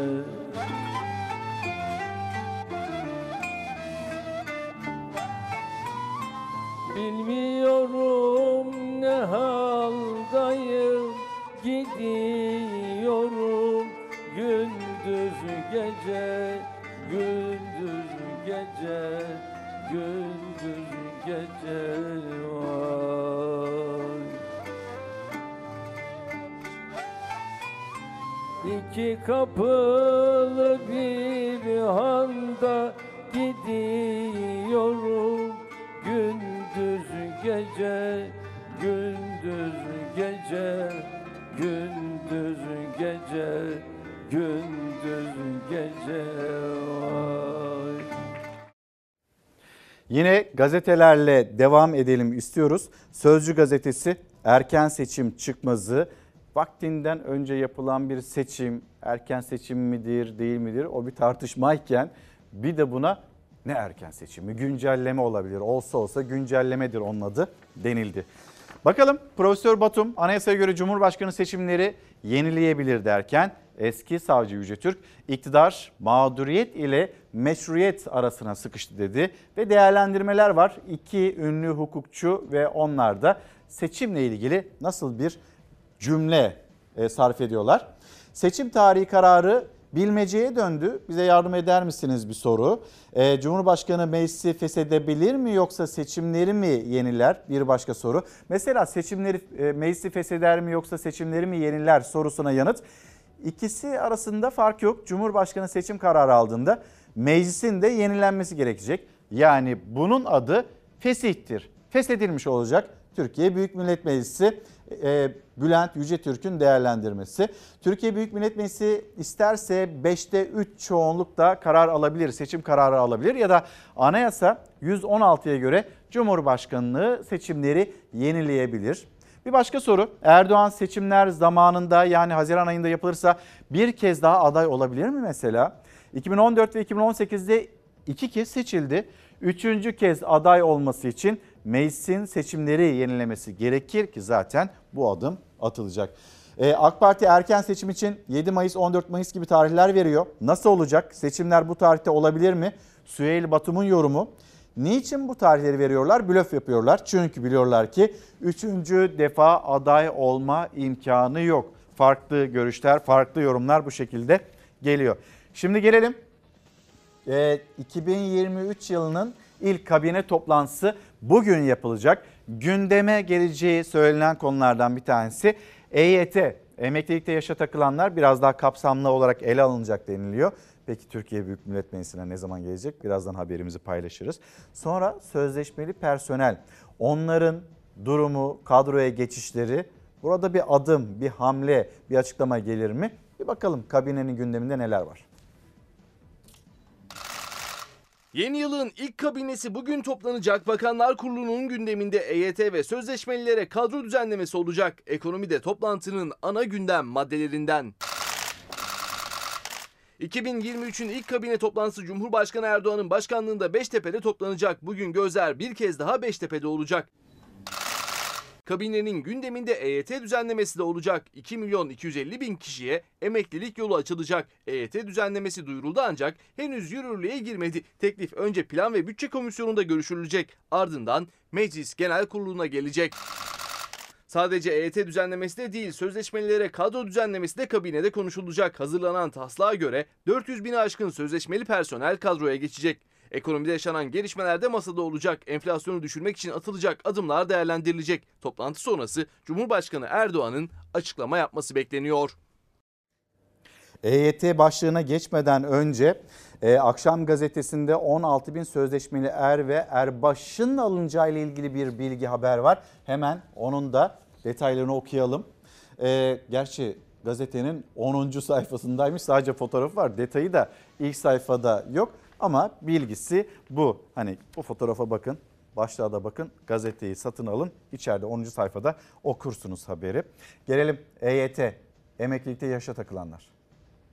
EYT ilişkin çalışmalarımız devam ediyor. Bitirebilirsek ki biter diye ümit ediyorum. Ocak sonu en geç EYT bizde olur. Yani Şubat'ın ortalarına kadar yasalaştırmayı ümit ediyorum. En hızlı hali bu, bu olabiliyor takvime göre. Ta seçime kadar bu işi sallayıp ya bunlar parayı çeker yumuşar bizi götürmez. Ey Bülent Turan kış geçer ama kurt yediği ayazı unutmaz. Aralık olmadı Ocak denildi ama iktidar EYT'de tarihi yine erteledi. AK Parti Grup Başkan Vekili Bülent Turan, EYT düzenlemesi Ocak sonunda ancak meclis gündemine gelir, Şubat'ta kanunlaşır dedi. Biliyorsunuz meclisin gündemi çok yoğun devam ediyor. Bu hafta Antalya Diplomasi Forumu'nun vakfı ardından Bursa ile ilgili bir kanun teklifimiz var. Bir ajans kuruyor. Memur maaşlarının %30 artışı, sözleşmelerin kadroya geçilmesi, Turan önümüzdeki hafta meclisin takvimini böyle açıkladı. Memura ve asgari ücretliye zam ve sözleşmeliye kadro vaatleri de yasal düzenleme haline getirilecek. Sonra sıra EYT'ye gelecek dedi. İlk maaşınsa Mart ayında alınabileceğini belirtti. gecikebilir, erken olabilir. Ama şu anki takvim bu yani. EYT için seçim kaybedeceğimi bilsem yapmam diyen Sayın Cumhurbaşkanı sandığı gördü. İşler iyi gitmeyince EYT sorunu e, çözmek için şimdi bir adım atıldı. Henüz kanun gelmedi. Nasıl çözeceklerini de tam biliniyor değiliz. Takvim gibi düzenlemenin içeriği de net değil. İyi Parti Grup Başkan Vekili Erhan Usta bu haliyle meclise gelir kanunlaşırsa yeni EYT mağduriyetleri olacağını söyledi. Eylül 99 öncesi girişli olup belki bir ay sonra, belki iki ay sonra prim ödeme gün sayısını dolduracak ancak yaş nedeniyle bekleyecekler var. 1.8 milyon da burada var. Buraya verip buraya vermemek olmaz. Bunların hepsi çünkü 99 öncesi girişli. 1999 yılında sigorta girişi olan ama prim günü birkaç ay sonra dolacaklar için de yeni EYT'liler dedi usta. Yargı yoluyla haklarını alabileceklerinin de altını çizdi. İki gün sonra bu problemler yargıya taşınacak ve yargıdan zaten bunlar haklarını alacak. 5000 gün sigortalı olan vatandaşlarımız emekli oluyor. Helhat ki esnaf sanatkar olduğun zaman 9000 günü tamamlamış olacaksın. Aradaki prim gün sayısı gerçekten de çok önemli. 8 Eylül 1999'dan önce SSK girişi olanlar için 5000 prim günü gerekirken Bağkurlar için kadınlarda 7200, erkeklerde ise 9000 prim gün sayısı gerekiyor. TES Başkanı Bendevi Palandöken bu haksızlık dedi. Cumhurbaşkanı Erdoğan'a prim düzenlemesini talep eden mektup yazdı. Sayın Cumhurbaşkanımıza yazıp konuyu anlattım. Aynı şekilde Çalışma Sosyal Güvenlik Bakanımıza anlattım. Aynı şemsiye altında ayrım yapılmadan sosyal devlet ilkelerine göre emekli sandığı, SSK ve Bağkur'un aynı haklardan yararlansın. EYT düzenlemesi nasıl olacak? EYT'liler ne zaman maaş alacak? Soru çok. İktidarsa Şubat'a randevu verdi. Takvim EYT'liler lehine yeniden elden geçirilir mi? Gözler mecliste. Madem EYT yüktü neden çıkarttınız? Madem haktı benim 8 senem niye gasp edildi? Özcan Bey yazmış. Şimdi bu cümlelerde bir itiraz var mı? Ya bu cümlelere itirazınız var mı? Bakın çıkmasıyla çıkmaması arasında iki uç, ortası hiç yoktu. Ya yapabiliriz, halledebiliriz. Böyle cümleleri hiç duymadık. Kimse bana bu konuyu getirmesin seçim kaybetsem bile bu olmayacak demişti Cumhurbaşkanı. Oldu. Madem bir haktı o zaman senelerce insanlar neden bekletildi? Ve şimdi de zam yapılacak. %30'luk zam EYT. EYT'liler geçinebilecek mi? Sonrasında e, çalışma hayatında iş barışını bozan bir tabloyla karşı karşıya kalacak mı Türkiye? Tam üzerinde düşünüp de çıkartılmış bir düzenleme mi? İçeriğini bilmiyoruz. İçeriğini öğrenirsek belki buna dair birkaç cümlemiz olabilir. Ya da uzmanların bu konuyla ilgili değerlendirmeleri olabilir. Gelecek merak etmeyin. Ne zaman? Bu hafta gelecekti ama işimiz var. Güncellemelerle uğraşıyoruz biz. İşimizi bir halledelim. Sonra e, Mart'ta da artık alırsınız maaşı. Böyle bir yaklaşım. Nasıl geldik biz buraya? Birol Bey günaydın. Ee, Bülent Turan'a bir seslenişi var kendisinin. Bir gecede yasalaştırırsınız. Yani tam olarak neyi bekliyorsunuz, neden bekliyorsunuz diye bir çağrısı var. AK Parti bunu yapmak isterse zaten yapar. Muhalefet hayır mı diyecek, hayır oyu mu kaldıracak, elini bu şekilde mi kaldıracak? Şimdi dikkatimi çekti. Ee, Cumhurbaşkanı'nın e, Rabia işareti. Ne o onu anlamadım ben. Bir bakayım o mesajınıza. Efendim bakayım izleyicimizin ismine de. Hmm, Yeter Hanım. Yeter Hanım'a günaydın diyelim. Milli Savunma Bakanlığı bu yıl 16 bin sözleşmeli er alacak. O haberi bir okuyayım. Sadece fotoğrafı vardı ya akşam gazetesinde 10. sayfayı açtım baktım. Önemli bir haber ve hani kaçırmak da istemedim. Milli Savunma Bakanlığı tarafından Türk Silahlı Kuvvetleri'nin etkin, caydırıcı ve saygın niteliklerinin artırılmasına yönelik çalışmalar sürüyor. Bir yandan yerli ve milli savunma sanayi ürünleriyle Türk Silahlı Kuvvetleri güçlendirilirken diğer taraftan tatbikatlarla personelin hazırlık seviyeleri üst düzeyde tutuluyor. Bununla birlikte personel temini de önemli çalışmalar arasında yer alıyor. Bakanlık tarafından geçen sene 12.940 sözleşmeli er ve erbaş alındı. Bunların büyük bölümü Kara Kuvvetleri Komutanlığı emrinde görevlendirilirken personelden 10.000'den fazlası eğitimlerini tamamlayarak görevlerine başladı. Tamam Bakanlık bu sene içinde toplam 16 bin sözleşmeli er ve erbaş almayı planlıyor. Hani alacak değil. Böyle bir plan yapıyoruz. Şimdi ben gazetenin başında akşam gazetesinde e, detayı aldım. Hani bir, bir bilgiyi de okuruz belki alttan diye. Yalnız bunun bir bilgisi yok. Hani kesin bir bilgisi yok. Alınacak mı? Alabilir mi? Böyle bir arafta kalmış haber. İyi ki de okumuşuz detayına iyi ki de bakmışız. Bir detayı yokmuş zaten. Şimdi e, bir taksici yolcularıyla kavga eden bir taksici aracındaki yolcular tarafından öldürüldü ve onun haberi. Abi bu halde meslektaşımız bu halde yüzü. Aldığı darbelerden dolayı sabahleyin hayatını kaybediyor. Yolcuların dövdüğü taksici hayatını kaybetti. Taksinin içinde kavga etmeye başlayan 3 yolcuyu indirmek isteyince saldırganların hedefi oldu. 52 yaşındaki taksi şoförü Aydın Altun şoktaydı. Şuuru açık halde götürüldü hastaneye ama aldığı darbeler sonucu hayatını kaybetti. Az önce şu plakalı ticari taksi saldırdı. İstanbul Taksim'den 3 yolcu aldı taksici Aydın Altun. 2 yolcu arkaya bir kişi yanına oturdu. Fatih'e geldiklerinde yolcular araç içinde kavga etmeye başladı. Bunun üzerine Altun yolcuları indirmek istedi, darp edildi. Şoför abimizi kötü bir şekilde darp ediyorlar. Zaten önceden bir e, kalp rahatsızlığı geçirmiş. O darp neticesinde büyük bir darbe alıyor. Dövülen Altun'u polis fark etti. Saldırganlar koşarak kaçtı. Altun polislerin yardımıyla hastaneye kaldırıldı ama hayata tutunamadı. 3 saldırgansa gözaltına alındı. Uyuşturucu kullanmışlar, alkol kullanmışlar. Almasak suçlu diyor taksiciler. Kelle koltukta bir meslek icra ediyoruz. Yeter Hanım şimdi okudum mesajınızı da.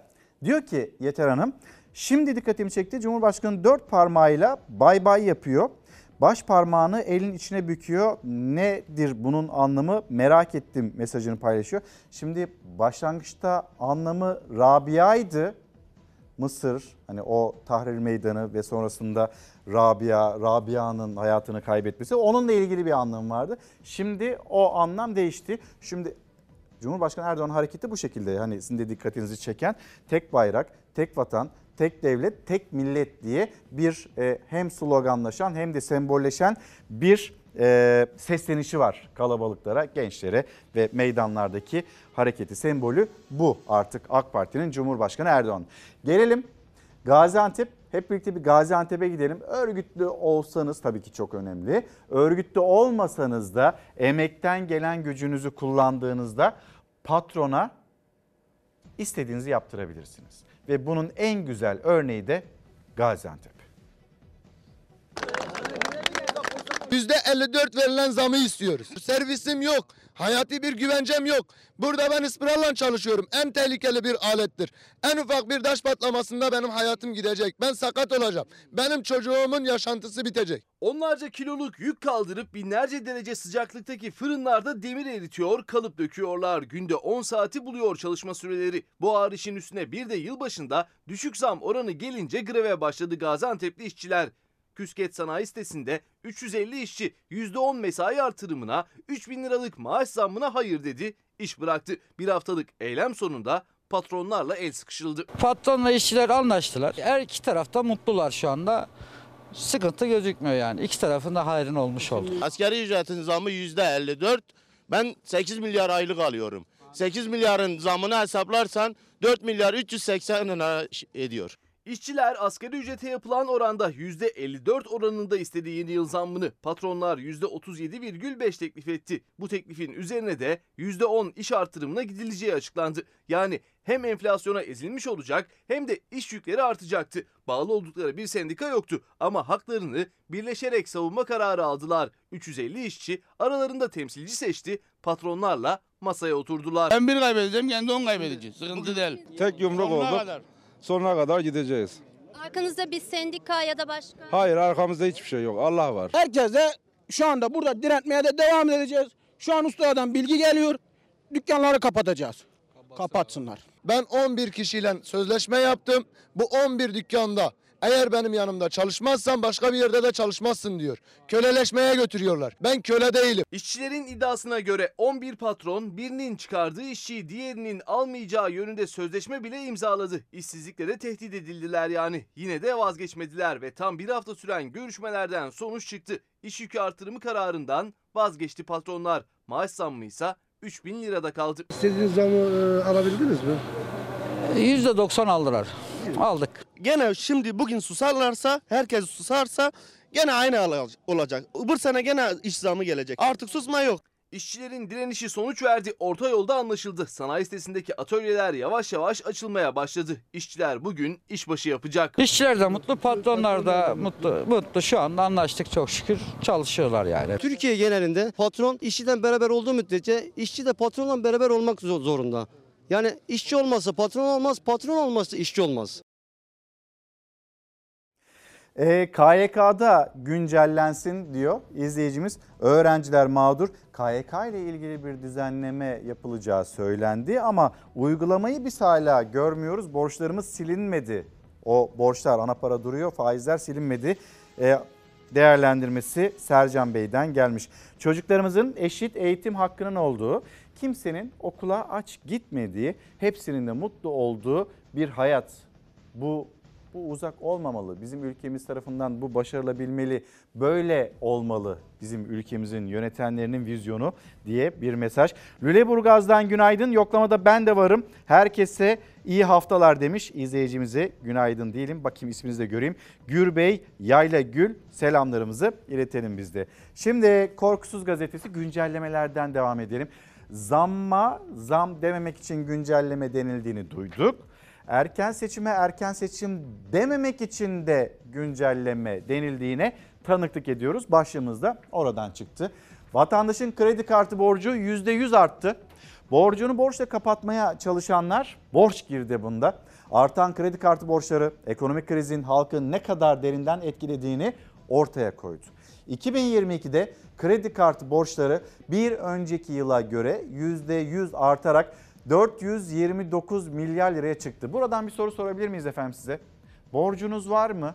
Bir de borcunuz e, eşe, dosta mı, bankaya mı, kredi kartı mı ya da krediler nedeniyle bir borcunuz mu var? Yazıp gönderir misiniz? Vatandaş gerçekten borçlu mu yoksa bu manşetler abartılı manşetler mi? Bize yazın gönderin. İktidarın uyguladığı ekonomi politikalarının beraberinde getirdiği krizin sebep olduğu gelir kaybı, vatandaşın kredi kartı borçlarını tavana çıkardı. Ay sonunu getiremeyen vatandaş kredi kartına sarıldı. Kredi kartı borcunu ödeyemeyenler ise icra ve hacizle karşı karşıya kaldı.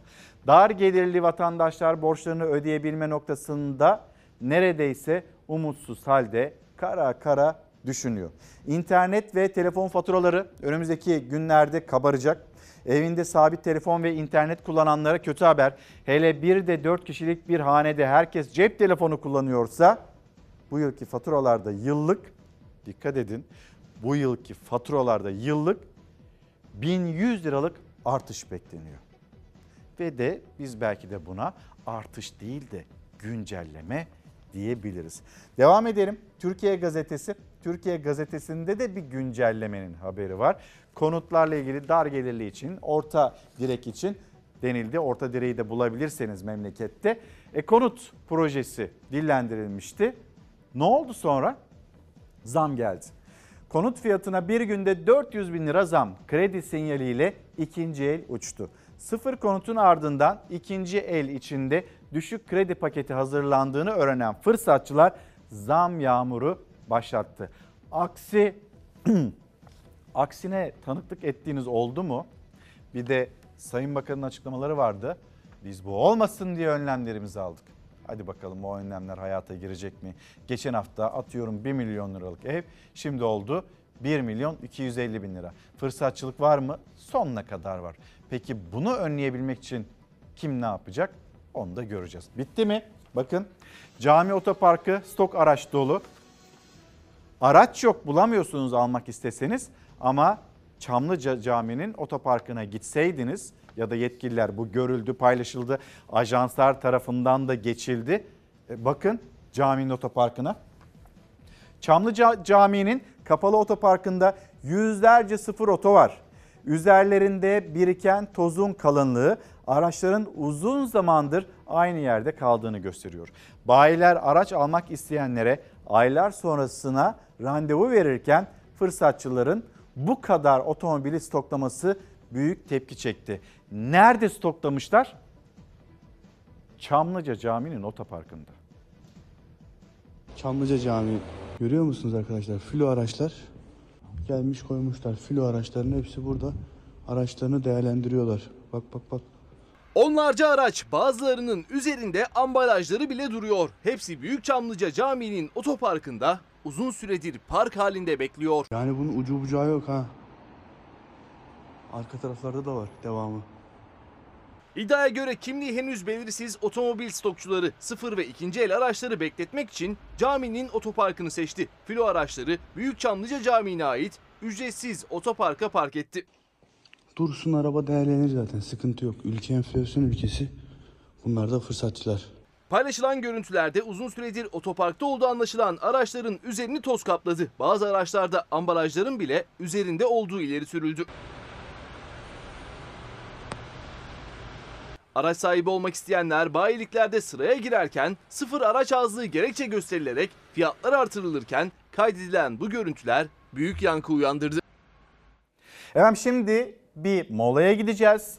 Dönüşte kaçırmayın. Çünkü yine dikkat çeken çarpıcı görüntüler var, bilgiler var dünyadan. Zafer Söken bizlere anlatacak. Ve bir de siyasetten önemli bir konuğu ağırlayacağız. Altılı Masa, Altılı Masa'nın e, planı, projesi, HDP'nin adaylık çıkışı bunun anlamı yine kendisiyle değerlendireceğiz. Bir de Sine-i Millete dönme ile ilgili Ankara Büyükşehir Belediye Başkanı'nın çıkışı İstanbul İstanbul'a bir kayyum atanacak? Ekrem İmamoğlu görevden mi alınacak bu yargı kararının sonrasında? O tartışmalar devam ederken dedi ki ki ben de kaynaklarımla görüştüm. Ankara Büyükşehir Belediye Başkanı Mansur Yavaş eğer bizden birine bir şey olursa o zaman sineyi millete dönelim. Bunun siyasetteki yansıması nedir, ne olacaktır?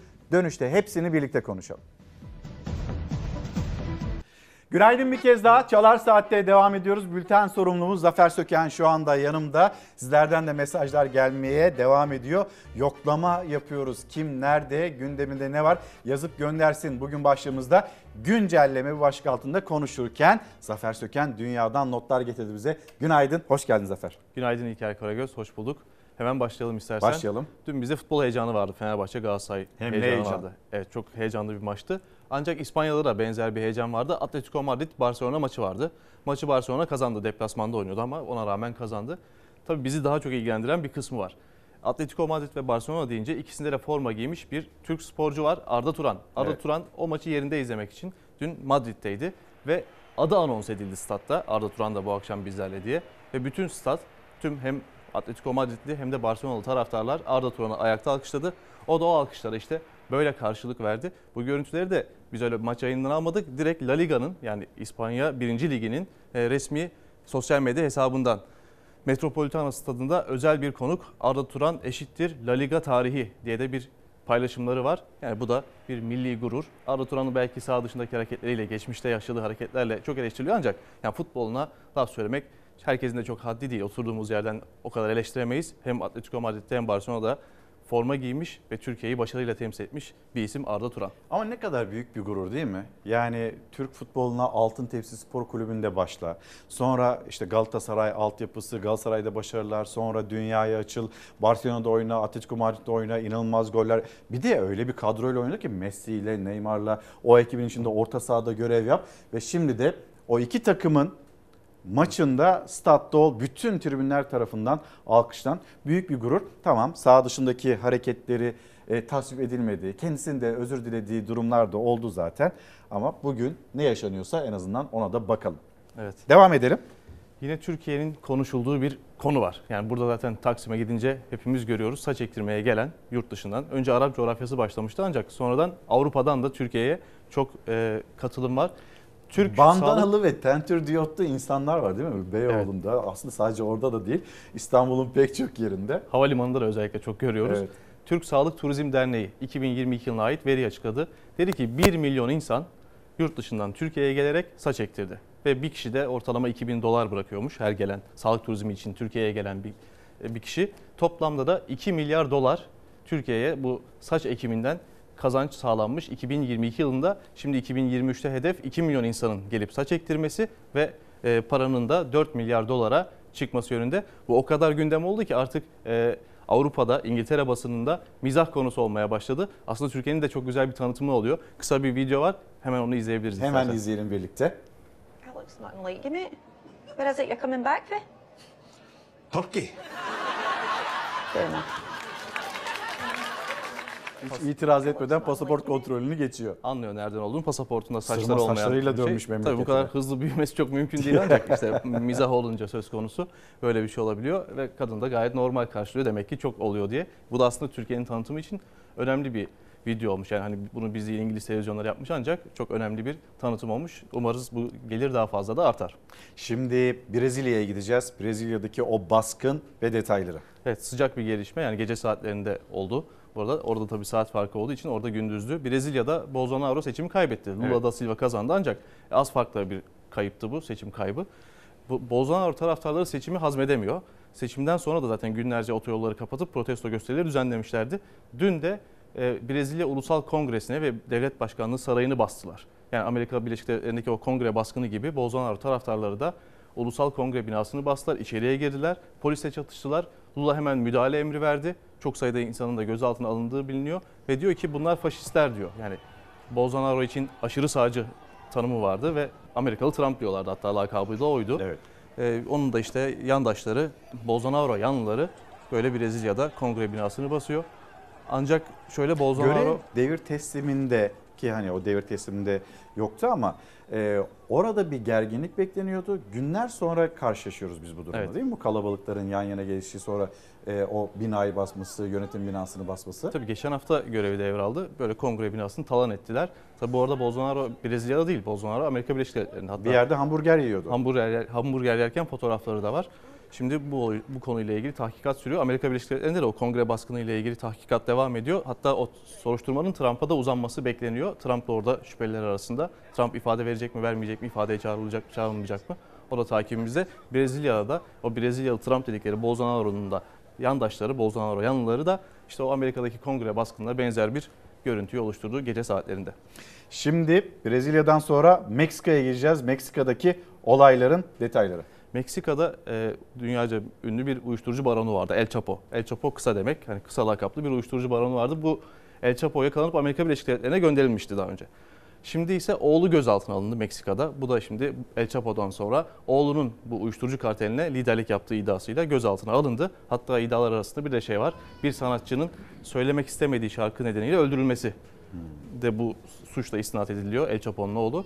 O gözaltına alınınca Sinaloa kentinde özellikle e, kartel üyeleri polise çatışmaya başladı. Yani onu polis 19'u çete üyesi 29 kişi öldü bugüne kadar. Oo. Sadece o da değil çete üyeleri de bu arada Sinaloa'da uçaklara ateş etti. Yani havalimanlarında uçaklara ateş ediyor. Uçakların hatta onun da şimdi görüntüsü gelecek. Uçakta insanlar panik halinde yerlere yatıyor. Neyse ki kimseye bir şey olmuyor ama Sinaloa'da yüzlerce uçuş iptal ediliyor bu yüzden. Ancak şöyle bir şey var. Burada Meksika hükümetinin bir hatası var. Çünkü 2019 yılında da bu El o gözaltına senin alınmış. dediğin uçaklar ateş ediyor dediğin. Yerdeki uçaklar, bu görüntü bu. İşte yerdeki uçaklara ateş ediyorlar. Yolcular hemen panikle yere yatıyor. Hani başlarına bir şey gelmesin diye. Kimsenin yaralanmadığı ortaya çıkıyor. Ancak böyle büyük bir kaos var Sinaloa kentinde. Meksika hükümetinin hatası şu. 2019 yılında da El Chapo'nun gözaltına alınmış. Ancak bu gösteriler böyle yine sokak gösterileri yaşanmıştı. O gösterilerden sonra o kişiyi El Chapo'nun oğlunu serbest bırakmışlardı. Şimdi çete üyeleri yine muhtemelen aynı senaryoyu yaşatmak istiyor Meksika'ya. Yine sokaklarda böyle bir karışıklık var. Yani o, onu bir kere o tavizi verdiğinizde tekrar tekrar ne yazık ki karşınıza bir çıkıyor. uyuşturucu kartelinin aslında e, kendi ülkesindeki meydan okuyuşu. Evet. Halka da, yönetime de, işte o ülkenin polisine de bir meydan okuma görüntüsü. İran, İran'dan yine o acı haberler gelmeye devam Evet. ediyor. İran'da daha önce iki eylemci idam edilmişti. Yani rejim Mahsa Amini'nin 16 Eylül'de Mahsa Amini'nin polis şiddetiyle öldürülmesinin ardından başlayan protestolar 3,5 ay geride kaldı. 4. aya doğru gidiyoruz hatta. Protestolar devam ediyor. Daha önce iki eylemci hakkındaki verilen idam kararı infaz edilmişti. Hafta sonunda da bu iki genci de İran rejimi idam etti. 10 kişinin daha bu arada idamı onaylandı ancak infazı, yap- infazı yapılmadı. O yüzden İran'da da tüyler yani hala gerginlik devam ediyor. Dün gece de yine eylemler vardı İran'da. Hafta sonunda da bu görüntüler İstanbul'dan. İranlılar da İstanbul'da İran Başkonsolosluğu önünde protesto gösterileri düzenledi. Hem e, bu göstericilerin serbest bırakılmasını, tutuklu olan göstericilerin serbest bırakılmasını hem de verilen idam kararlarının infaz edilmemesini istediler. Görüntüler de İstanbul'dan hafta sonu. Ve e, Joe Biden yine gaflarıyla anılıyor. Ne dedi? Hemen bir dinleyelim istersen Dinleyelim. kısaca. Well, President Harris led this effort, led this effort to make things better. Well, President Harris led this effort. Bu atamayı beklemiyordu. Led this effort to make Evet things beklemiyordu. Ona da better. sürpriz oldu. Bu Biden'ın ilk lafı da değil bu arada. Yani President Harris dediği Başkan Harris diyor. Yani Kamala Harris başkan yardımcısı aslında. Başkan olan Biden. Yani kendisi başkan, e, Kamala Harris de başkan yardımcısı. Yani tamam normalde insan karıştırabilir bir görevi ya da bir birinin sıfatını ancak yani kendi olduğun görevi başkasına söylemek biraz ilginç. 80 yaşında Biden. E, Cumhuriyetçiler özellikle sağlık durumuyla ilgili birçok soru işaretini ortaya atıyordu. Ancak Biden de her defasında buna fırsat veriyor. Bu Kamala Harris'e ilk Başkan Harris deyişi de değil. Bu ikinci. Daha önce işte boşlukla tokalaştığını biliyoruz. Boşluğu selamlamasını biliyoruz.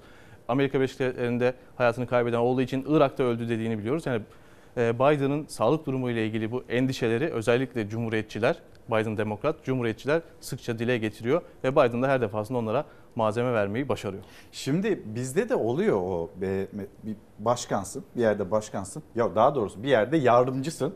Ama hani hitap şekli ya başkanım işte şöyle yapalım böyle yapalım diye karşındaki kişiyi yardımcısı değilsin de sen de başkansın aslında deyip bir onur etme şekli var. Acaba öyle mi diyeceğim? Amerika'da yani bu bizde var da Amerika'da da var mı bilmiyorum. Yok Amerika'da yok. Yani Vice President demesi lazımdı ancak yani başkan yardımcısı demesi lazımdı ancak President diyor kendisi. Biden'ın yeni bir gafı yine. Ee, ve Çin'den çok çarpıcı bir görüntü ve o görüntüye de hep birlikte bakalım. Buyurun. Evet, Tonlin kentinden bir kamyon arızalanıyor. Daha doğrusu tekerleği yerinden çıkıyor ve fırlıyor. Of. İşte iki polis, iki polis bir dükkanın önünden çıkıyorlar. Böyle tam sohbet ederlerken birden anlamıyorlar ne olduğunu. Bir tekerlek geliyor, kamyon tekerleği geliyor ve polise çarpıyor. Polisten sonra hatta dükkanın klimasına da çarpıyor. Yetmiyor gidiyor bir de oradaki araca çarpıyor. Böyle polisi yere seriyor. Ancak hani endişe etmemek lazım.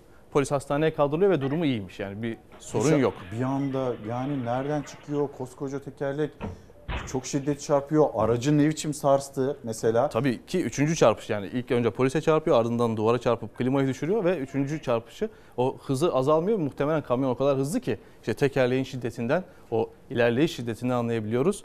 Bu polisin başına gelen hiç beklemediği bir anda tekerleğin böyle geliyorum demediği anda yaşadığı şey. Ancak sağlık durumu iyi olduğunda bir kere Neyse daha ki söyleyeyim. sağlık durumu iyi. Zafer Söken, bülten sorumlumuz. Dünyanın notlarıyla, dünyanın konuştuğu konularla e, Çalar Saat'teydi. Şimdi ben kendisine teşekkür edeceğim.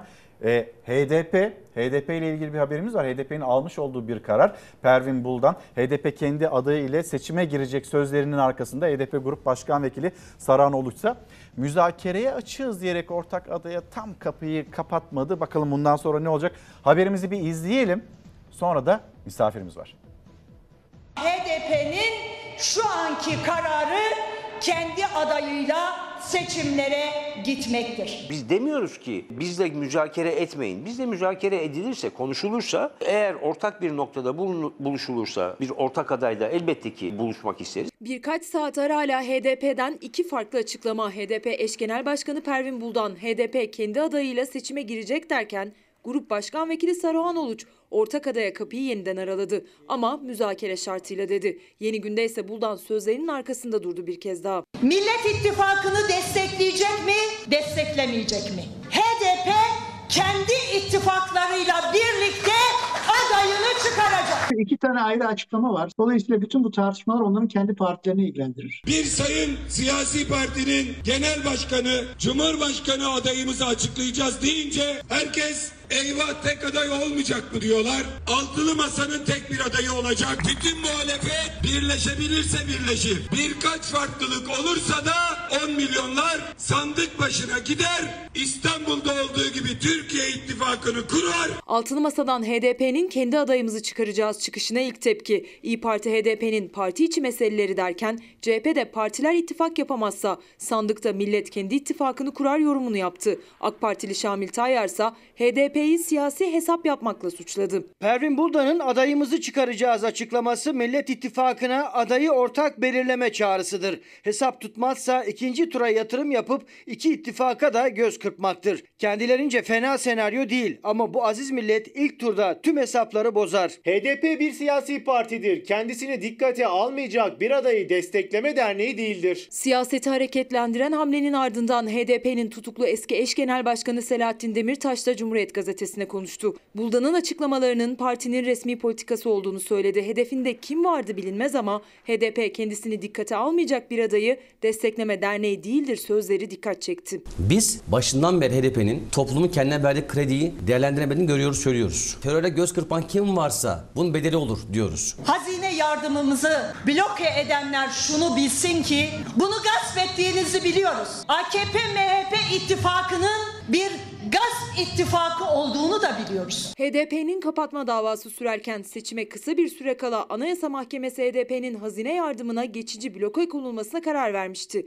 Bu kararın yankıları sürerken HDP'den adaylık hamlesi geldi. Emek ve Özgürlük İttifakı'yla birlikte HDP eş genel başkanı Pervin Buldan ittifak ortakları ile birlikte HDP aday çıkartacak dedi ama Emek ve Özgürlük İttifakı bileşenlerinden Türkiye İşçi Partisi ve EMEP Cumhur İttifakı adayına karşı ortak adaydan yana olduklarını açıkladı. Yani Altılı Masa'nın adayını destekleyebileceklerini. Bir Türkiye ittifakı içinde hep birlikte mücadele edeceğiz. Hep birlikte kazanmak için sonuna kadar şartları zorlayacağız. Bütün muhalefet seçimlerde birleşebilirse birleşir. HDP'nin kendi adayıyla seçime gireceği açıklaması. Siyasette kartlar yeniden dağıtıldı. Efendim şimdi stüdyomuzda misafirimiz var. Gelecek Partisi Sözcüsü Serkan Özcan.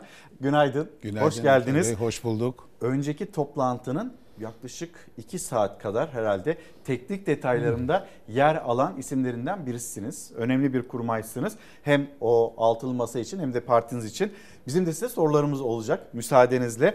Ve şimdi az önce de izledik. HDP, HDP'nin adaylık e, koz mu diyelim, adaylıkla ilgili hamlesi mi diyelim nasıl değerlendiriyorsunuz? Ve bu acaba Türkiye'de siyaseti nasıl şekillendirir? Birinci turdan ikinci tura mı kalır seçimler? Ne olacak? Önümüzdeki günler nasıl gelişmelere gebe? Herkese günaydın, sevgiler, saygılar. Ben birden bir sürü soruyu peş peşe sordum da evet. size bir günaydın diye fırsatı vermedim. Şöyle, e, şimdi öncelikle HDP'nin şu anda içinde olduğu Emek ve Özgürlük adında bir ittifakı var. Bu ittifaka ilişkin bazı detayları da paylaştılar. Çok doğal olarak bir aday belirleme hakları da var elbette. E, ciddi de bir tabanı var HDP'nin ve birlikte olduğu partilerin. Yani bu ittifak da e, öyle çok küçük bir ittifak gibi falan tanımlanacak bir ittifak da değil. E, ancak Türkiye'de şu anda siyaset İlker Bey benim görebildiğim kadarıyla tek bir parti ya da siyasi aktörler üzerinden gitmekten ziyade var olan sistemle ilgili ne düşündüğünüzle alakalı olarak şekilleniyor. Yani sokakta vatandaşı biraz gezdiğiniz zaman, gördüğünüz zaman şeyi anlıyorsunuz. İnsanlar mesela bugünkü otoriterliği biz bundan bir sene önce, iki sene önce anlattığımızdan daha rahat bir biçimde anlatıyoruz. Çünkü her gün adam başka bir şeyle uyanıyor. Yani işte çok basit örnek vereyim şey, yargı kararları. Olmaz denilen yargı kararları, olmaz denilen siyasi kararlar. Ee, bir daha herhalde Türkiye yaşamaz dediğimiz e, doğrudan siyasete müdahale e, işleri son dönemde işte İstanbul Büyükşehir Belediyesi ile ortaya çıkan. O yüzden insanlar zannediyorum önümüzdeki seçimde millet, e, Türkiye'de yaşayan 85 milyon vatandaş bu resme baktığın zaman nerede olduğuna bakacak. Şu an şu andaki sistem de biraz bunu zorluyor tabii. Yani siyasi kimliklerden ziyade halihazırdaki durumla ilgili ne düşünüyorsun? Yeni bir şey söylüyor musun fikrine? O yüzden ben açıkçası şeyle ilgili kanaatler az önce haberde de vardı. Millet kendi ittifakını kurar. Eğer çok bölünmeler, parçalanmalar, ben demeler artarsa millet kendi ittifakını kurar. Ama HDP güçlü bir partidir, önemli bir partidir, ciddi bir siyasi karşılığı olan bir partidir ve legal bir partidir ve şu anda da bizim tıpkı bizim altılı masada yaptığımız gibi bir ittifak e, görüşmesinin, bir işbirliği sürecinin içindeler.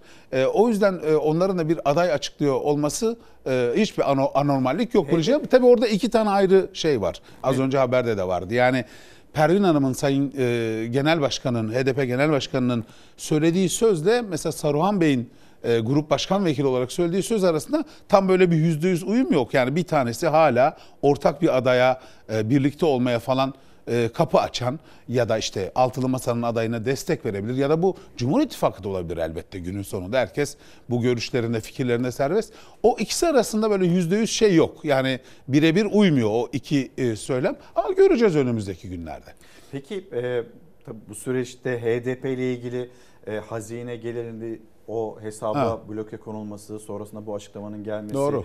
e, söylemlerin e, eş başkanla işte Saruhan Oluşunkinin tutmuyor olması bunu nereye koyuyorsunuz? Ya şöyle tabii üzerine çok fazla analizler ben de okudum, gördüm, duydum. Yani tam da bu bir yandan kapatma davası bir yandan da hazine yardımına bloke konulması sonrasında böyle bir şey gelişince insanların kafasında sürekli başka şeyler oluşuyor. Ama açıkçası ben meseleyi böyle okumuyorum. Yani gerek HDP'nin hazineden aldığı yardıma diğer siyasi partilerin aldığı gibi biz almıyoruz ama mecliste grubu bulunan işte bir önceki seçime girmiş siyasi partiler bunu alıyorlar, kullanıyorlar. Ona bloke getirilmesi, kapatma sürecinin e, hali hazırda o sıcaklığını koruyor e, olması bence doğrudan siyasete müdahalenin farklı formları. O yüzden bunun üzerinden sanki bu yapılıyor, HDP'ye bu gösteriliyor, HDP'ye bu gösterildiği için HDP de bu konuda fikrini değiştiriyor gibi bir duygu içerisinde en azından ben değilim. Bugün aldığım hava bu değil. Açıkçası eğer siyaseti bir cesaretle yapma meselesi ise ve bu zorlukları aşma meselesi ise bu gerçeği de kabul edelim. HDP bu zorluklarla Türkiye'de siyasette en fazla karşılaşan ve bunlarla nasıl bunları nasıl yöneteceğini de bilen bir parti. Bu arada sadece parti açısından da değil, kendi kitlesi de böyle bir kitle. Yani HDP'ye oy veren seçmenin duyarlılıklarının, parti politikalarına olan uyumluluğunun ne kadar yüksek olduğunu biliyoruz. O yüzden ben açıkçası... Mesela HDP kapandı diyelim. Çok HDP'ye oy veren olur. Çok yanlış olur. e, hani Anayasa Mahkemesi'nde Evet. işte ya da Evet. diğer e, mecralarda davalarda devam ediyor. HDP kapansın istendi ya da bununla ilgili bir karar çıktı. HDP kapandı. HDP'ye oy verenlerin davranışı e, Cumhur İttifakı'na mı yönelecek? Yoksa farklı bir seçeneği zaten e, milletin zihninde yer alıyor mu? Şimdi hepimiz bir sürecin içerisinden geçiyoruz İlker Bey.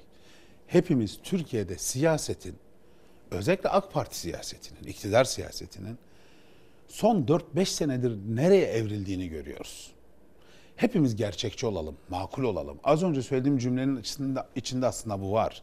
HDP seçmeni, memleketin siyasetini okuma, o siyasette o kendi siyasi kültürüyle ilgili olarak nerede duracağını bilme, bunu yönetme. Bak sadece siyasi elitlerinden bahsetmiyorum HDP'nin. Yani genel merkezden bahsetmiyorum. Tabandan bahsediyorum. Bilme konusunda gerçekten mahir bir seçmen kitlesi var. Şimdi az önce siz daha soruyu sorarken de söyledim. Türkiye'nin yaşamadığı bir tecrübe değil parti kapatmak. Yine sizinle AK yaptığımız... Parti'nin de teziydi. Bu ülkede artık Elbette partiler ya, kapanmasın ya diyen de elbette. AK Parti'ydi. Hayır bir de bunu bilmek için yani sırf özgürlükçü olmak, demokrat olmak sebebiyle bunu söylemiyoruz ki. Ortada bir gerçek var. Türkiye bunu yaşadı ve bu, bu işlerden bir şey çıkmadı. Türkiye buradan bir yere gitmedi yani. Ayrıca tekrar ediyorum. HDP günün sonunda bir siyasi parti, bir kurum. Bunu kapattın 6 milyon insanı nereye kapatacaksın? Ya O yüzden mi oy buradaki veren- vurgu e, hani partilerle ilgili, ittifaklarla ilgili, belediye başkanlarıyla ilgili istediğiniz tasarrufu yapın. Ama neticede vatandaş sandığa gittiğinde Aynen öyle. öyle bir ittifak kurar ki Tam da bu nedenle zaten bu işlerin hepsine toplu olarak ne isim veriyoruz? Bir siyaset mühendisliği diyoruz değil mi? Yani siz bunları istediğiniz kadar yapın. O tabanda, o insanlarda tam tersine bir duygu yaratıyorsunuz. Mesela seçim kanunu değiştirilmesi meselesini konuşurken de bunlardan bahsediyorduk. Ne diyorduk? Yani insanlar şöyle bakıyorlar. Bir dakika ya yeni bir seçim kanunu gelmiş ne var burada diye bakmıyor insanlar. İnsanlar şunu söylüyorlar. Ne oldu da iktidar bir seçim kanunu değişikliğine ihtiyaç duydu diye bakıyor. Ne oldu Şimdi e, e, e, eridi. İktidar oyları eridi. Yani kurdukları sistem, sistematik düşündükleri gibi olmadı. Belki art niyetle çıkmadılar bu yola ama günün sonunda ekonomi çöktü. Hak, hukuk, adalet hepsi ayaklar altına alındı. Özgürlükler, insan onuru ayaklar altına alındı. Ülkedeki demokrasi darbe dönemlerindeki demokrasiye döndü. E çöktü sistem yani. E buna karşı da çok doğal olarak, çok normal olarak toplumda bir reaksiyon gelişti. Ve bu reaksiyon özellikle iktidarı destekleyen kesimlerde ciddi bir kopmaya sebep oldu. Yaşanan şey tam olarak bu. Şimdi siz bunu aşmak için bu zorluğu gördükten sonra döner seçim kanunu değiştireyim, şu partiyi kapatayım, şuradaki belediye başkanına siyasi yasak getireyim, siyaseti gerektiği zaman bir sopa, şey yargıyı e, gerektiği zaman siyaset üzerinde bir sopa gibi kullanayım, basına müdahale edeyim, şunu yasaklayayım derseniz insanlar size bakıp şöyle diyorlar. Çok zordalar diyorlar. Yarattığı, verdiği his bu mu? Aynen öyle. Bakın inelim sokakta şuradan çıkalım yürüyelim. 100 tane vatandaşa bunu soralım. Son dönem iktidar siyasetinin yaptıklarını milletin okuması tam olarak bu zordalar. EYT meselesinde de böyle mesela konuşuruz. Konuşuyoruz. Asgari ücretle ilgili zam meselesi. Yani hiç kimse şöyle demedi. AK Parti hakkımızı verdi, MHP hakkımızı verdi demedi. Zordalar dedi. Şimdi şöyle 3 se- sene önce bambaşka bir şey söylerken bugün durum değişti. Siyasi şey değişti, resim değişti ve AK Parti dilini değiştirdi diye baktılar. Serkan şimdi şöyle yapalım. Bugünkü başlığımız güncelleme. Tamam. Biz fiyatlarda zam geldiğinde güncelleme denildiğine tanıklık ediyorduk. Ama Ali İhsan Yavuz AK Evet. Parti Genel Başkan Yardımcısı e, erken seçime erken seçim dememek için bir güncelleme tabiri kullanıyor. Evet. İşte buyurun. Konu çok net ve anlaşılır bir şekilde açıktır. Şöyle ki seçimler mevsimsel şartlar sebebiyle çok az öne alınacaksa bunun adı erken seçim değil seçim tarihinin güncellenmesi olur. Şimdi hem Cumhurbaşkanı'ndan hem e, Bülent Turan'dan bu açıklamalar var erken seçimle ilgili seçim erken seçim demeyeyim hadi güncelleme seçim tarihinin güncellenmesiyle ilgili açıklamalar var. Birlikte bir dinleyelim ondan sonra da konuşalım seçim tarihini. kuruluşumuzun 21 buçuk yılını ve iktidarımızın 20 yılını geride bıraktığımız şu günlerde yeni bir imtihanın daha eşiğindeyiz. Mevsim şartlarını dikkate alarak belki birazcık öne çekerek tarihini güncelleyeceğimiz 2023 seçimlerinin önemini en iyi sizler biliyorsunuz. Biz Cumhurbaşkanı kararıyla bu seçimin yenilenmesini talep ediyoruz. Bunun da yolunun karardan sonraki 60 günden sonraki ilk pazar Mart alacak. başında Cumhurbaşkanımız karar alırsa Mayıs'ın ortalarında, Mart'ın sonunda alırsa Mayıs'ın sonunda olma imkanı vardır gibi. Karar artı 60 gündür. Hac var o tarihlerde. Okulların kapanması var. Ramazan bayramı gibi Kurban bayramı gibi iki tane önemli bayramımız var. Totalde bakıldığında hangi tarih uygunsa Sayın Cumhurbaşkanımız Anayasa kendisine verdiği hak, yetki gereği kararı versin. Biz de takım başlatalım istiyoruz. Biz Cumhurbaşkanı kararıyla bu seçimin yenilenmesini talep ediyoruz. Erken değil güncelleme, fesih değil seçimin yenilenmesi 90 gün değil 60 gün. Şimdi siz nasıl değerlendiriyorsunuz bu yeni açıklamayı? Hiçbir şey olmasa bile kesinlikle bir şey olduktan sonra yeni bir Evet. değerlendirme. Yani Allah eksikliğini göstermesin Ali İhsan Bey'in. Böyle siyasetin zor zamanlarında hepimizi gülümseten siyasetiyle, tavrıyla, açıklamalarıyla Burada da kendisi çok güzel gülümsemiş. aynen öyle Ee, sağ olsun bizi de gülümsetiyor. Ee, yani güncelleme AK Parti iktidarının son dönemde çok sık başvurduğu bir e, kelime. Herhalde daha iyisini bulamadılar. Bazen revizyon falan da kullanılıyor görüyorum televizyon Tam programlarında ama bulmadı tam, tam karşılığını bulmadı. Ya şimdi şöyle, e, aslında o konuyla ilgili altılı masa son toplantıdan sonraki açıklamaya dikkat ederseniz çok net bir tavır ortaya koydu. Az önce bir siyasi mühendislik ve seçim kanunu meselesinden bahsederken de söyledim. Yani toplumun bir algısı var. Ama siyasette sonuçta kendisi açısından en doğru olanı söylemekle mükellef. Ne diyoruz mesela biz? Seçime bir sene kalmış. siz bir seçim kanunu değişikliği yaptığınızda milletin gözünde de siyasetin gözünde de bunun bir mühendislik çalışması olduğu anlaşılır biliniz. Bu konuda hiçbir e, soru işareti yok insanların kafasında.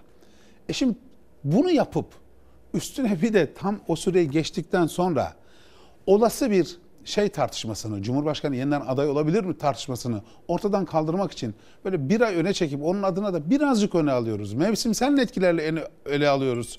Ee, o nedenle yapıyoruz bu şeyi falan dedikten sonra üzerine bir de güncelleme deyince insanları gülümsetiyorsunuz. Ama şimdi zaten bu belli değil miydi? Yani mevsimsel şartlar e, E, bu tabii. sene birden hem de bugünlerde Tabii. keşfedilmiş değil.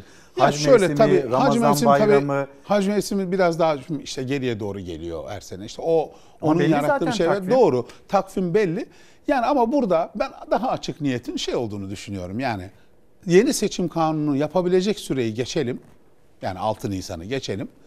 Ama Sayın Cumhurbaşkanı'nın yeniden aday olmasıyla ilgili olarak tartışmaları bir miktar e, kontrol edebilmek için biraz öne alalım. E şey de doğru yani hani e, şey dönemi, hac dönemi, işte bu sınavların olduğu e, Ama dönemler, hani iki bayram var. söylediğinde hayır seçimler Elbette zamanında elbette tabii. olacak deniliyordu. tabii.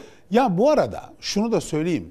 Muhalefetin işte erken seçime muhalefet hayır mı diyecek falan diye sözler duyuyorum. Ya muhalefet bu erken seçimi son iki senedir devlet mimarisinin, sistemin, ekonominin, hukukun çökmesi nedeniyle sürekli talep etti. Sürekli talep edildiğinde karşımıza çok net bir biçimde ne münasebet zamanında yapılacak diyen ve defalarca bunu söyleyen bir iktidarla karşı karşıyayız. Şimdi bugün gelinen noktada da işte o o siyasi mühendisliğe taban oluşturacak şekilde bunu yapıp üzerine de güncelleme dediğiniz zaman sadece insanları gülümsetmiş olursunuz. Bu konuda bence altılı masa gayet net bir tavır ortaya koydu. Yani 6 Nisan'dan önce tamamdır böyle bir şey yapılabilir. Hemen derhal gidelim madem öyle. Hemen bu karar alınsın. Ama ondan sonra yapılacak şey için e, mecliste grubu bulunan, altılı masada mecliste grubu bulunan partiler buna e, mecliste destek vermeyecekler. Bu durumda da zaten bu fesih yetkisi kullanılacak gibi görünüyor. Kesit değil sakın öyle demeyin diyorlar mesela. E tamam yani işte Fesih Cumhur, değil mi? Cu- Cumhurbaşkanı seçim e, şeyini Yenilemesi. yenileme hakkını kullanacak diyelim. Peki öyle olsun yani. Hani bu buz gibi de fesih de. E, ama öyle olsun. Yani bu, sanki o yolla, o yöntemle e, böyle bir bir ay falan daha öne çekecekler gibi görünüyor. Şimdi bu güncellenecek olan tarihe doğru sizce AK Parti nasıl yol alıyor? AK Parti'nin kendi önündeki anketlerde bile %40'ı görmediği e, söyleniyor. Cumhurbaşkanlığı seçimi için. Cumhurbaşkanlığı Sadece- seçimi Ha, için Cumhurbaşkanlığı söylüyorum. seçimi için. evet. Yani kendi anketlerinde dahi bu seviyelerde ya da yüzde 40 belki artı birdir, belki e, eksi birdir. Ama muhalefet de mesela yüzde 60 mı öyle diyebilir miyiz? AK Parti ben kazanamıyorsam yüzde 50'yi bulamıyorsam o zaman muhalefeti aşağıya çekeyim yüzde Hmm. 50'nin altına çekeyim gibi bir matematiğim var. Stratejisi sizce nasıl? Nasıl okuyorsunuz? Yani bu bu çok doğru bir soru ve çok da doğru bir tespit. Yani evet AK Parti kazanma ihtimalinin zayıflaması yani milletin Cumhur İttifakı'na verdiği desteği desteğin azalması durumunda iki türlü bir siyaset uyguluyor. Bir birincisi özellikle seçime yaklaşırken milletin gönlünü almasını beklediği bazı açılımlarda bulunuyor. İşte iktisadi açılımlar bunların da önemli bir kısmı. Ama onların bir karşılığı yok onu konuşuruz. Bir de onun dışında bir şey daha yapıyor. Ben Sayın İmamoğlu ile ilgili kararın da mesela bu çerçevede değerlendirmesi gerektiğini daha önce de söylemiştim. Ee, bir yaptığı şey de muhalefet böyle tam bir e, birlik içerisinde değil. Neden? Çünkü altılı masanın bir yolu var yürüdüğü. Bunun dışında bir HDP ve onun e, işte az önce konuştuk Emek ve Özgürlük ittifakı var. Bir de bunun dışında kalan yani ne Cumhur İttifakı'na ne altılı masaya ne de HDP'nin kurduğu ittifaka dahil olmayan partiler var. Şimdi bu partilerin de aldığı bir oy var yani işte görüyoruz yani bunların da bir toplumda bir karşılığı var. Şimdi öyle olduğu Şimdi için o siz nasıl gözlemliyorsunuz? O partiler muhalefete mi muhalefet ediyor, iktidara mı muhalefet ediyor? Benim çok net yani o partiler diye genellemeyeyim ama özellikle bir tanesi için fikrimi daha önce de söylemiştim. Yani bundan daha fazla iktidara destek olmak söz konusu dahi olamaz. Yani açıkça da söyleyeyim ben en başından beri Zafer Partisi'nin ortaya koyduğu siyasetin tamamıyla iktidarı güçlendiren, iktidarın tezlerini e, destekleyen, buna karşı muhalefete muhalefet eden e, bir e, yapıda e, olduğunu düşünüyorum. O konuda benim kanaatim şey yani e, Orada fikirleriniz çatışıyor çünkü çok çok Sayın ciddi Özdağ bir da öyle demiyor. Çok çok evet yani o da öyle demeyecek tabii. Çok ciddi bir biçimde çatışıyor. Yani her şeyi kabullenebiliriz ama yani Türkiye'nin e, Hollanda'daki Wilders tarzı ya da bazı Avrupa ülkelerindeki aşırı sağcı, e, aşırı milliyetçi yani burada milliyetçiyi de mecburen kullanıyoruz öyle çevrildiği için ama onun adı milliyetçilik de değil. E, milliyetçiliğe hakaret olur yani onu öyle söylemek. E, bir, yapıda çıkan partiler var. Türkiye'de de özellikle bu göçmen problemiyle falan birlikte bir miktar sorunların daha fazla artıyor olmasının yarattığı bir ortam var ve o ortamın üzerinde sörf yapmaya çalışan bir parti olarak görüyorum onları. O yüzden e, onların açıkçası muhalefet bloğunda yani biz 40'a 60 dediğiniz zaman o 60'ın içinde e, rahat mısın? Yani gerçekten bunlar da dönüp e, altılı masanın adayına oy verirler mi konusunda yüzde yüz emin değilim. Özellikle bu e, dışarıda kalanlar için. Ama ben açıkçası elbette her oya ihtiyaç var. Ama şu anda altılı masanın ortaya koyduğu ilkelerin, hedeflerin, prensiplerin yani ülkeyi yönetmeye hazır olma konusunda verdiği e, duygunun toplumda e, ciddi bir karşılığı olduğunu görüyorum. Yani bu yüzde 40 e, Cumhur İttifakı'nın e, adayının alabileceği oy konusundaki anketler bile bence fazlasıyla iyimser şu çöküş e, haline baktığımız zaman. Şimdi e, siyasetle devam ederiz ancak bir emekli, emeklinin sesini duyalım, emeklinin geçinemiyorum serzenişini duyalım. EYT'li konuşalım hani ne yapılıyor bu güncelleme gününe dair e, iktidarın hazırlıkları nelerdir? Önce emekliliği diyelim sonra da konuşalım. Borçsuz adam olur mu? Nereye var borcun? Her tarafa var. Nereye ne kadar var? Kredi kartına mı? Nerelere var? Bankaya neye var işte. İlk emekli olduğum zaman aldığım maaşla ev geçindiriyordum. Şimdi geçindiremiyorum. Borcunuz var mı? Var olmaz mı ya? Nerelere var efendim? Nerelere yok ki? En başta çevreye. Bankaya, akrabaya, eşe, dosta neredeyse uçan kuşa borcu var emeklinin. %30'luk yeni yıl zammı da emeklinin yüzünü güldürmeye yetmedi. %30 zam işinize yarar mı? Hiç zam vermesin, hiçbir şeye zam gelmesin. Bir hafta içerisinde kırmızı ette yüzde 20-25, tavuğa yüzde 10, Ne kadar borcunuz var ortalama? 20'ye yakın. Kiminden altın almışız. %30 çok az bu şartlara göre. Efendime söyleyeyim her şey uçmuş, fiyatlar gitmiş.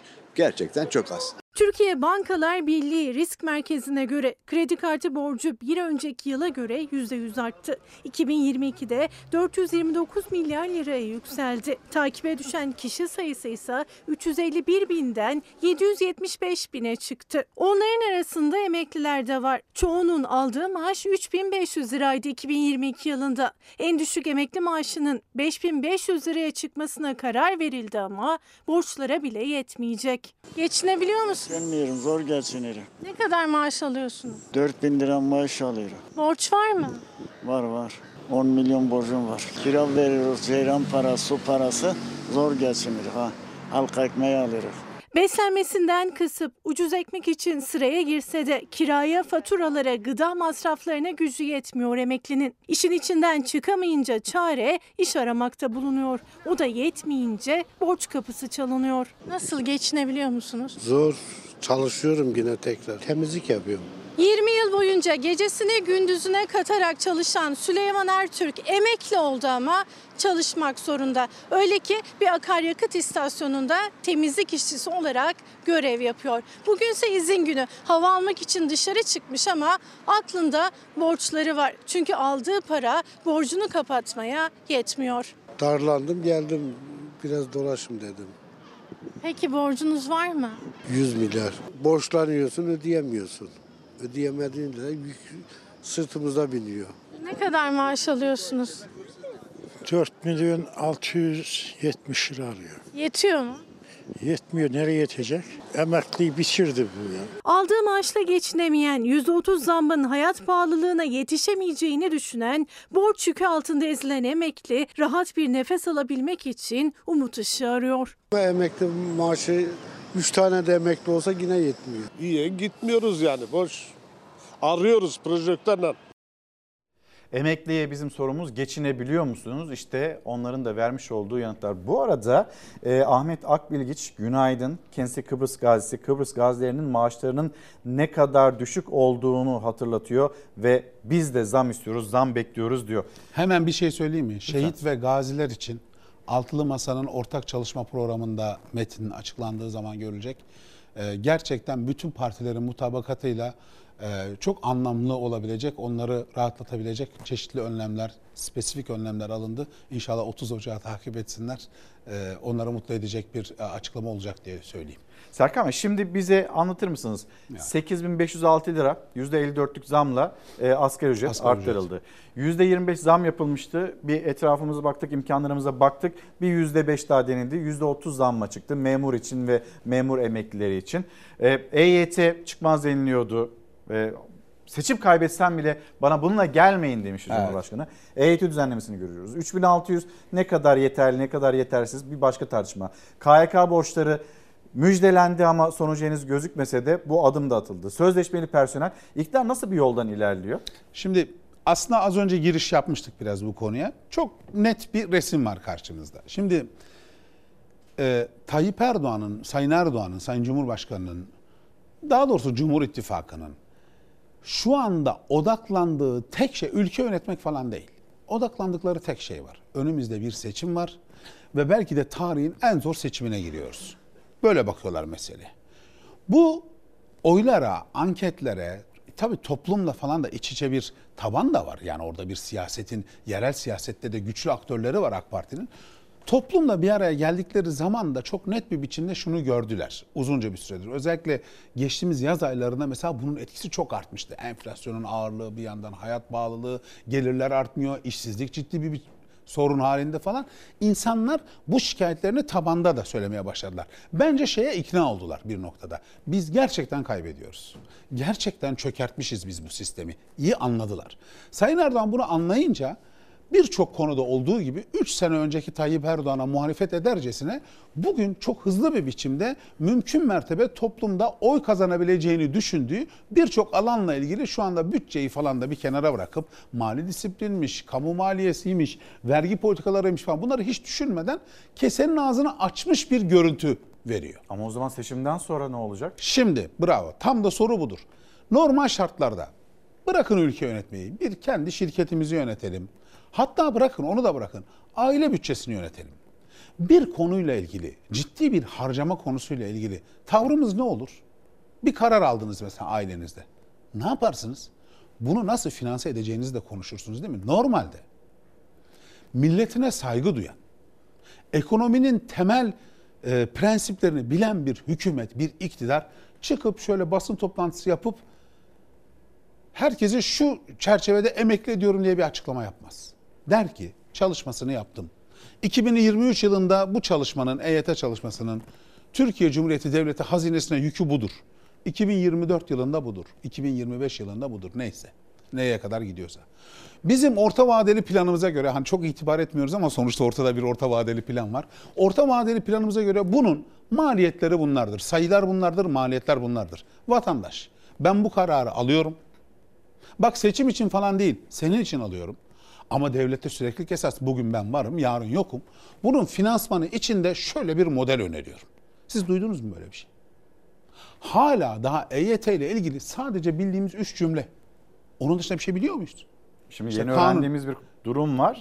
Mart'ta Ee, Bu ödenecekmiş. hafta bekleniyordu. Evet. Şubat'a kaldı. Şubat'a kaldı. Maaşta Mart'ta Mart'ta kaldı. olacak inşallah. Şimdi oradaki şeyi de anlıyorum yani. Mümkün mertebe bütçeye olan yükünü seçime doğru, seçime olan, seçime daha yakın bir zamanda yapıp hem etkisini arttırmak hem de kaybedecekleri seçimden sonra e, bunu artık muhalefetin eline e, bakalım hadi altılı masa bununla uğraşsın diye bir şey gidiyorlar. Onu çok iyi anlıyorum.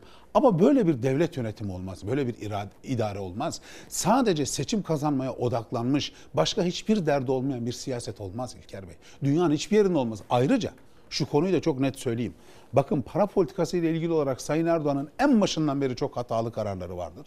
Ama kamu maliyesi konusunda dönün bir ay önceki açıklamasına bile bakın sürekli bir mali disiplininden ödün vermemekten bahseder. E bugün geldiğimiz noktada ne oldu?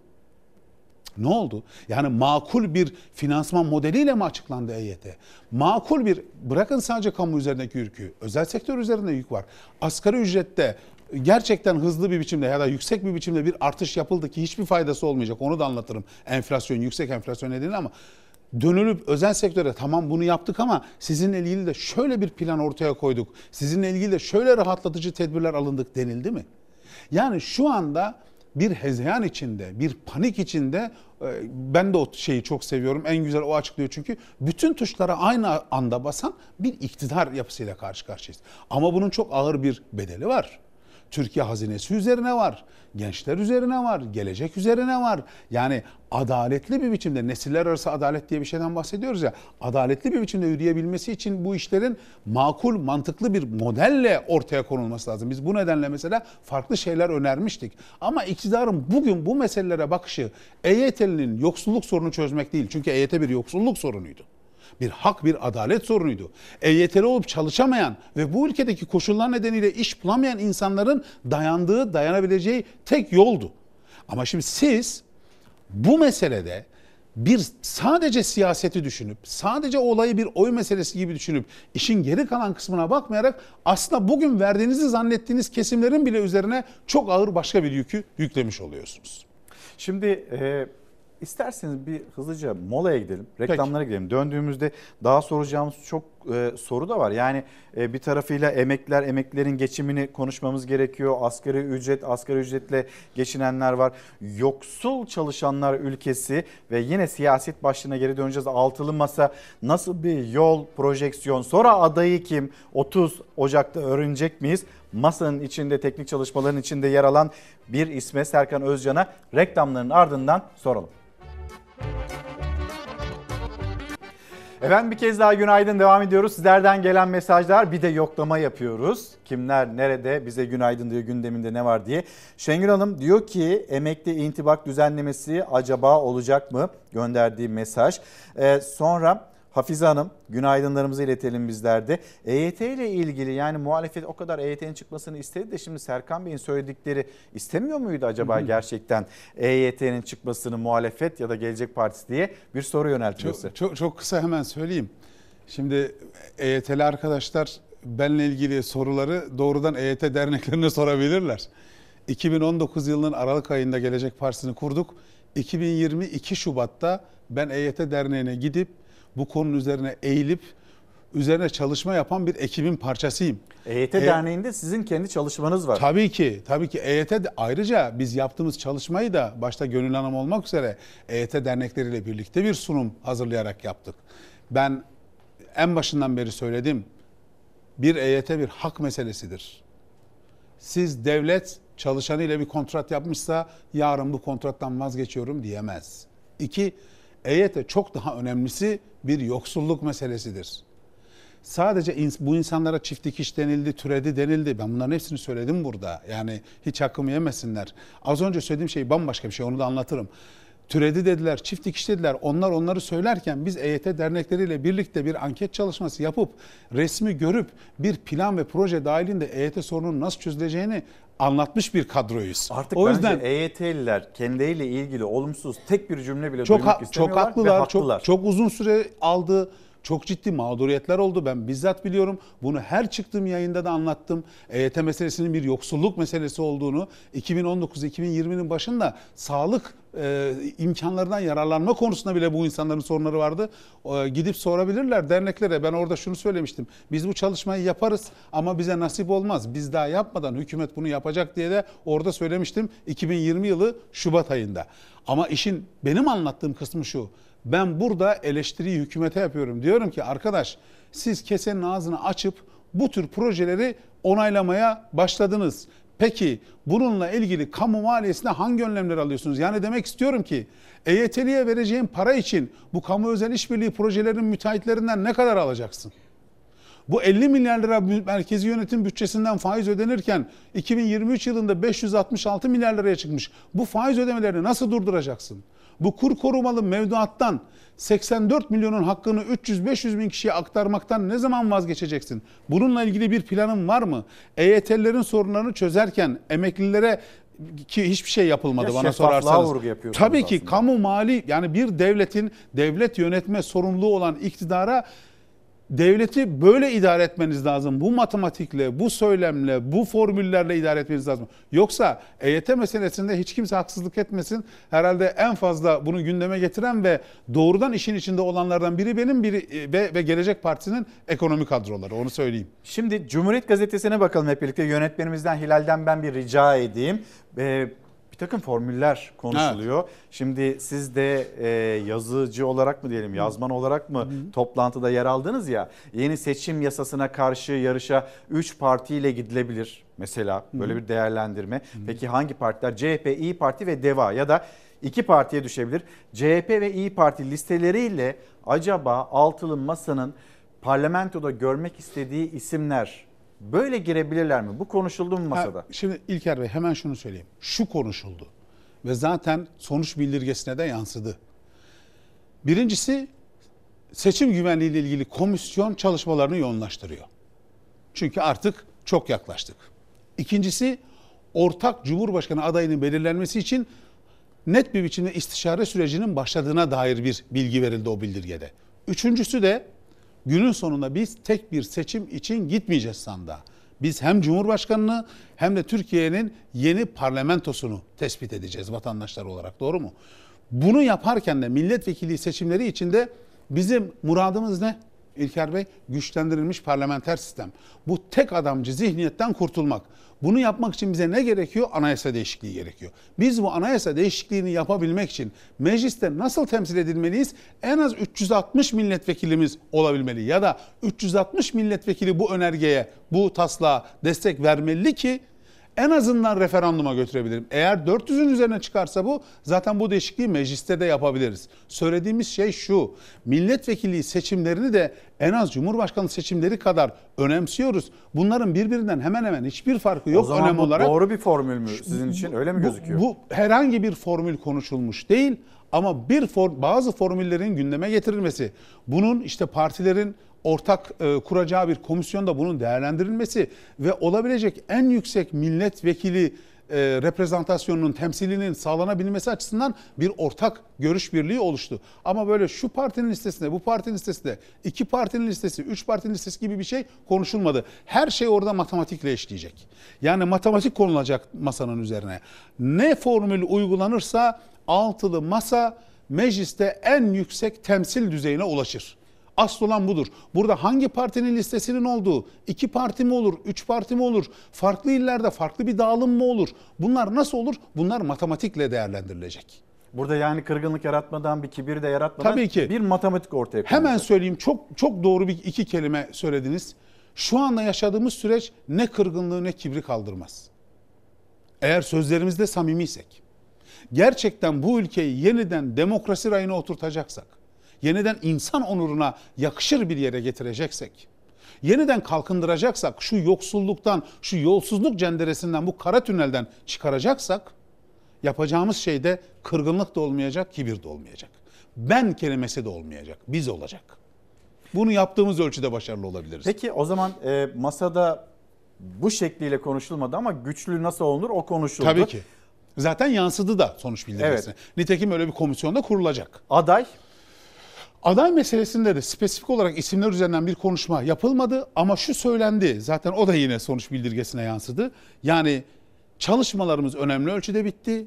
Temel referans metinlerimiz yani güçlendirilmiş parlamenter sistem modeli, ilkelerimiz, hedeflerimiz, seçim güvenliği raporu, metni, e, efendime söyleyeyim kurumların revizyonu, reformu ile ilgili e, metinler, anayasa değişikliği önerilerimiz en son açıkladığımız. Şimdi 30 Ocak'ta açıklanacak olan geçiş süreci, yol haritası ve Şimdi ortak çalışmalar 30 A- e, Ocak tarihinde lansmanı olacak. O Evet. geçiş sürecinin yol haritasını da öğrenmiş olacağız.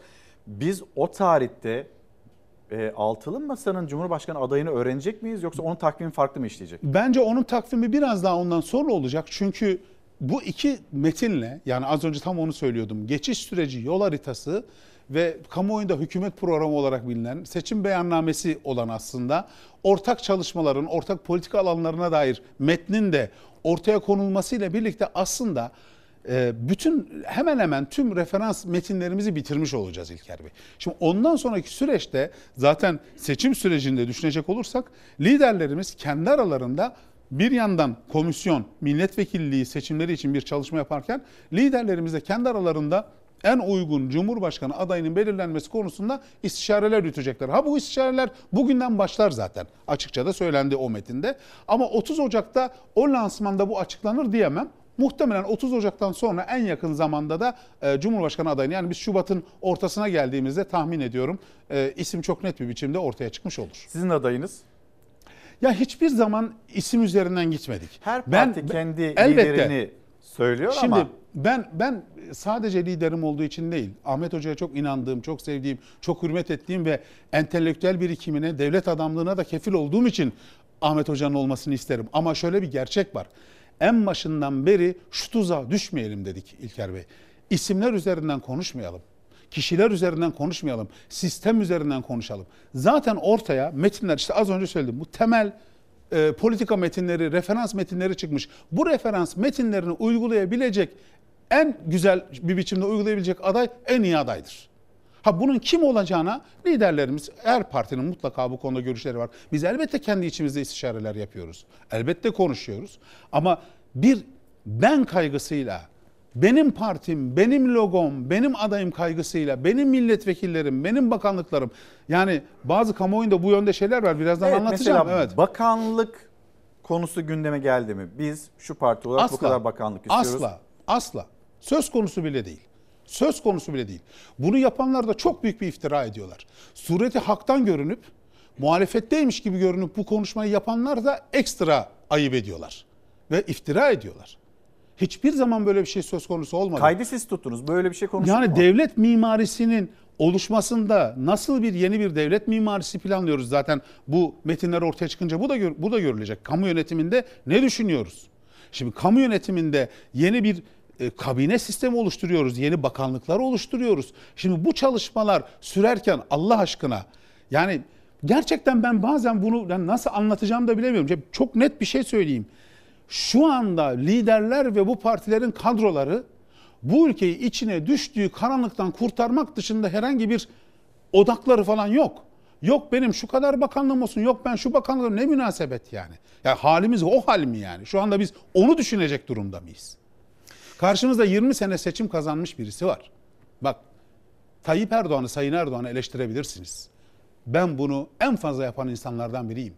Ama siyaseten çok ciddi bir rakiptir Tayyip Erdoğan. Buna uygun davranmanız lazım. Rakibini aşağı çekme ya da karşısında bir ittifak varsa o ittifakın gücünü zayıflatma yeteneği var mıdır Erdoğan'ın? Elbette vardır. Elbette vardır. 20 senedir bu ülkeyi yöneten birisi Tayyip Erdoğan. Türkiye'nin hala anketlere göre, şu andaki son anketlere göre bu yıkıma rağmen iyi oy alabilen partilerinden birinin başında. Doğru mu? Doğru. Şimdi yani bu, bu buradaki siyasi aklı çok yanlış yaparız yani. Bakın Tayyip Erdoğan'ın ekonomi politikasını siz şahitsiniz. Çok ağır eleştirilerim olmadı mı?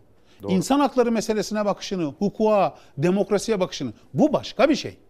Ama Tayyip Erdoğan'ın çok iyi bir seçim kazanma maestrosu olduğunu inkar edebilir miyiz? Ona göre davranacağız. Karşımızdaki rakibin cesametini bileceğiz. O yüzden bana çok absürt geliyor affınıza sığınarak söylüyorum. Yok şu kadar milletvekilliği konuşuldu mu? Yok şu bakanlıklar konuşuldu mu falan. Hakikaten bu hem iftira hem de karşı tarafa çok ciddi bir biçimde bir hakaret. Yani bunu söyleyenler aslında altılı masadaki kadrolara, liderlere bir hakarette bulunmuş oluyorlar. Ne münasebet. Şu anda hiç o noktada değiliz.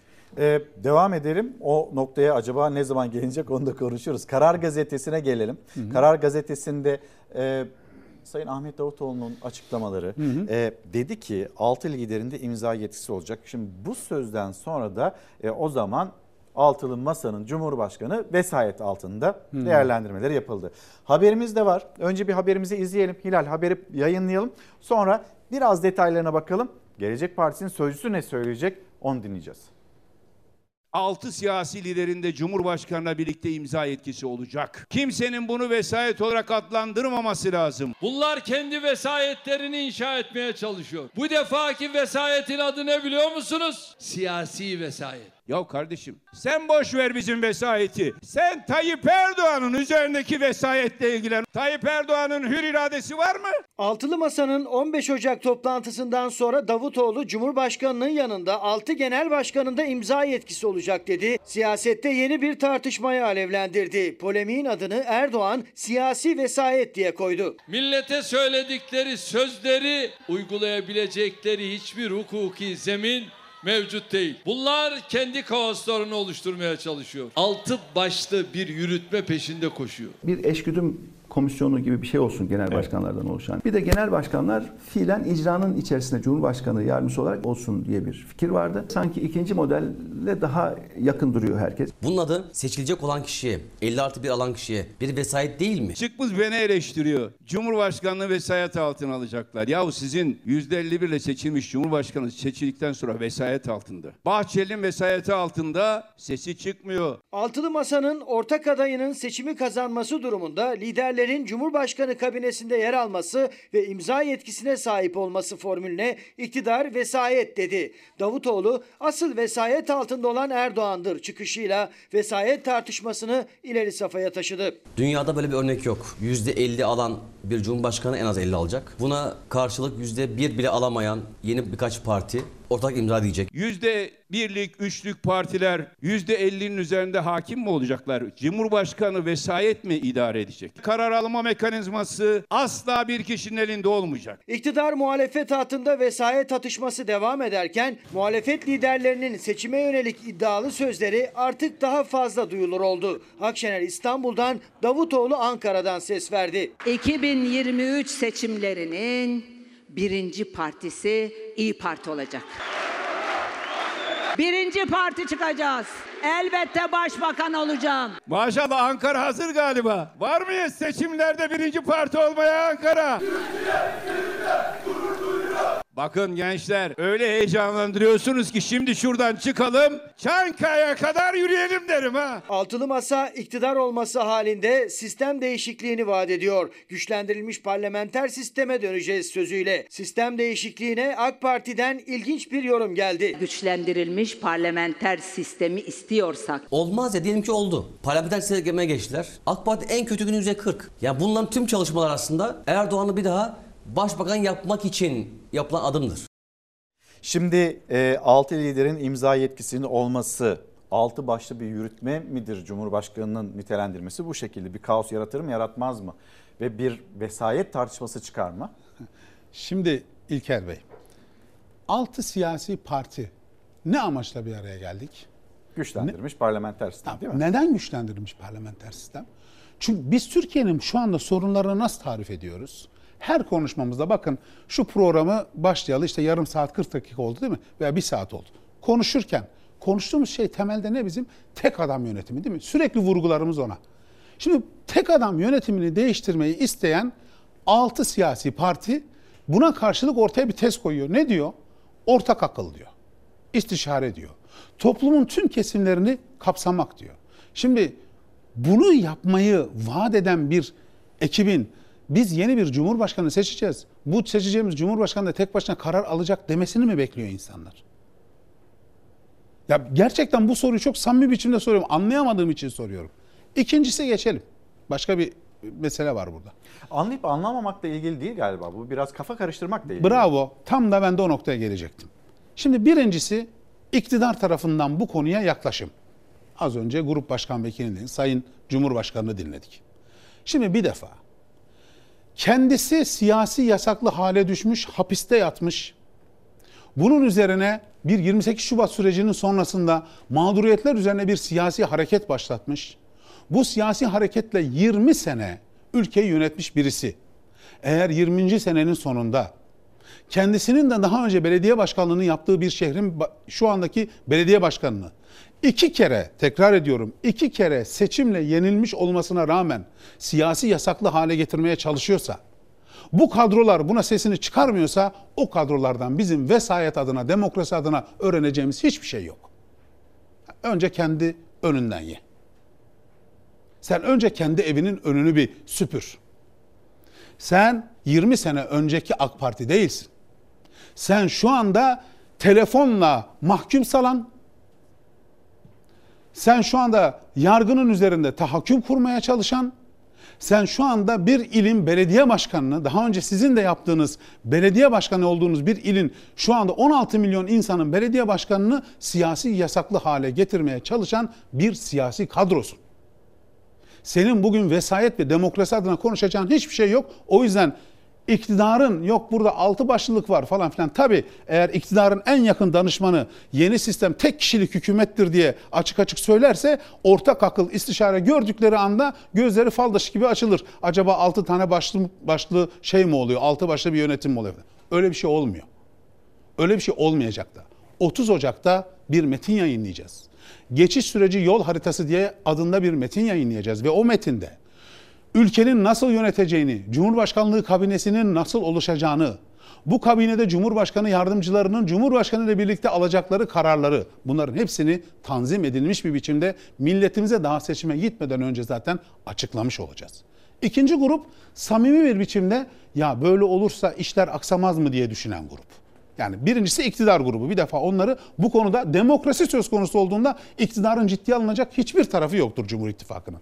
Ama samimi biçimde ya böyle bir şey yaparsak acaba yapılırsa Sayın Davutoğlu'nun açıklamalarından ben şöyle anladım. Acaba bütün işi yaparken Cumhurbaşkanı gidip diğer Cumhurbaşkanı yapsam hayır böyle bir şey de söylenmiyor. Ama şu söyleniyor. Bu ülkede o hal ilan edilecekse tabii ki Cumhurbaşkanı ve Cumhurbaşkanı yardımcıları beraber karar verecekler. Birkaç örnek veriyorum.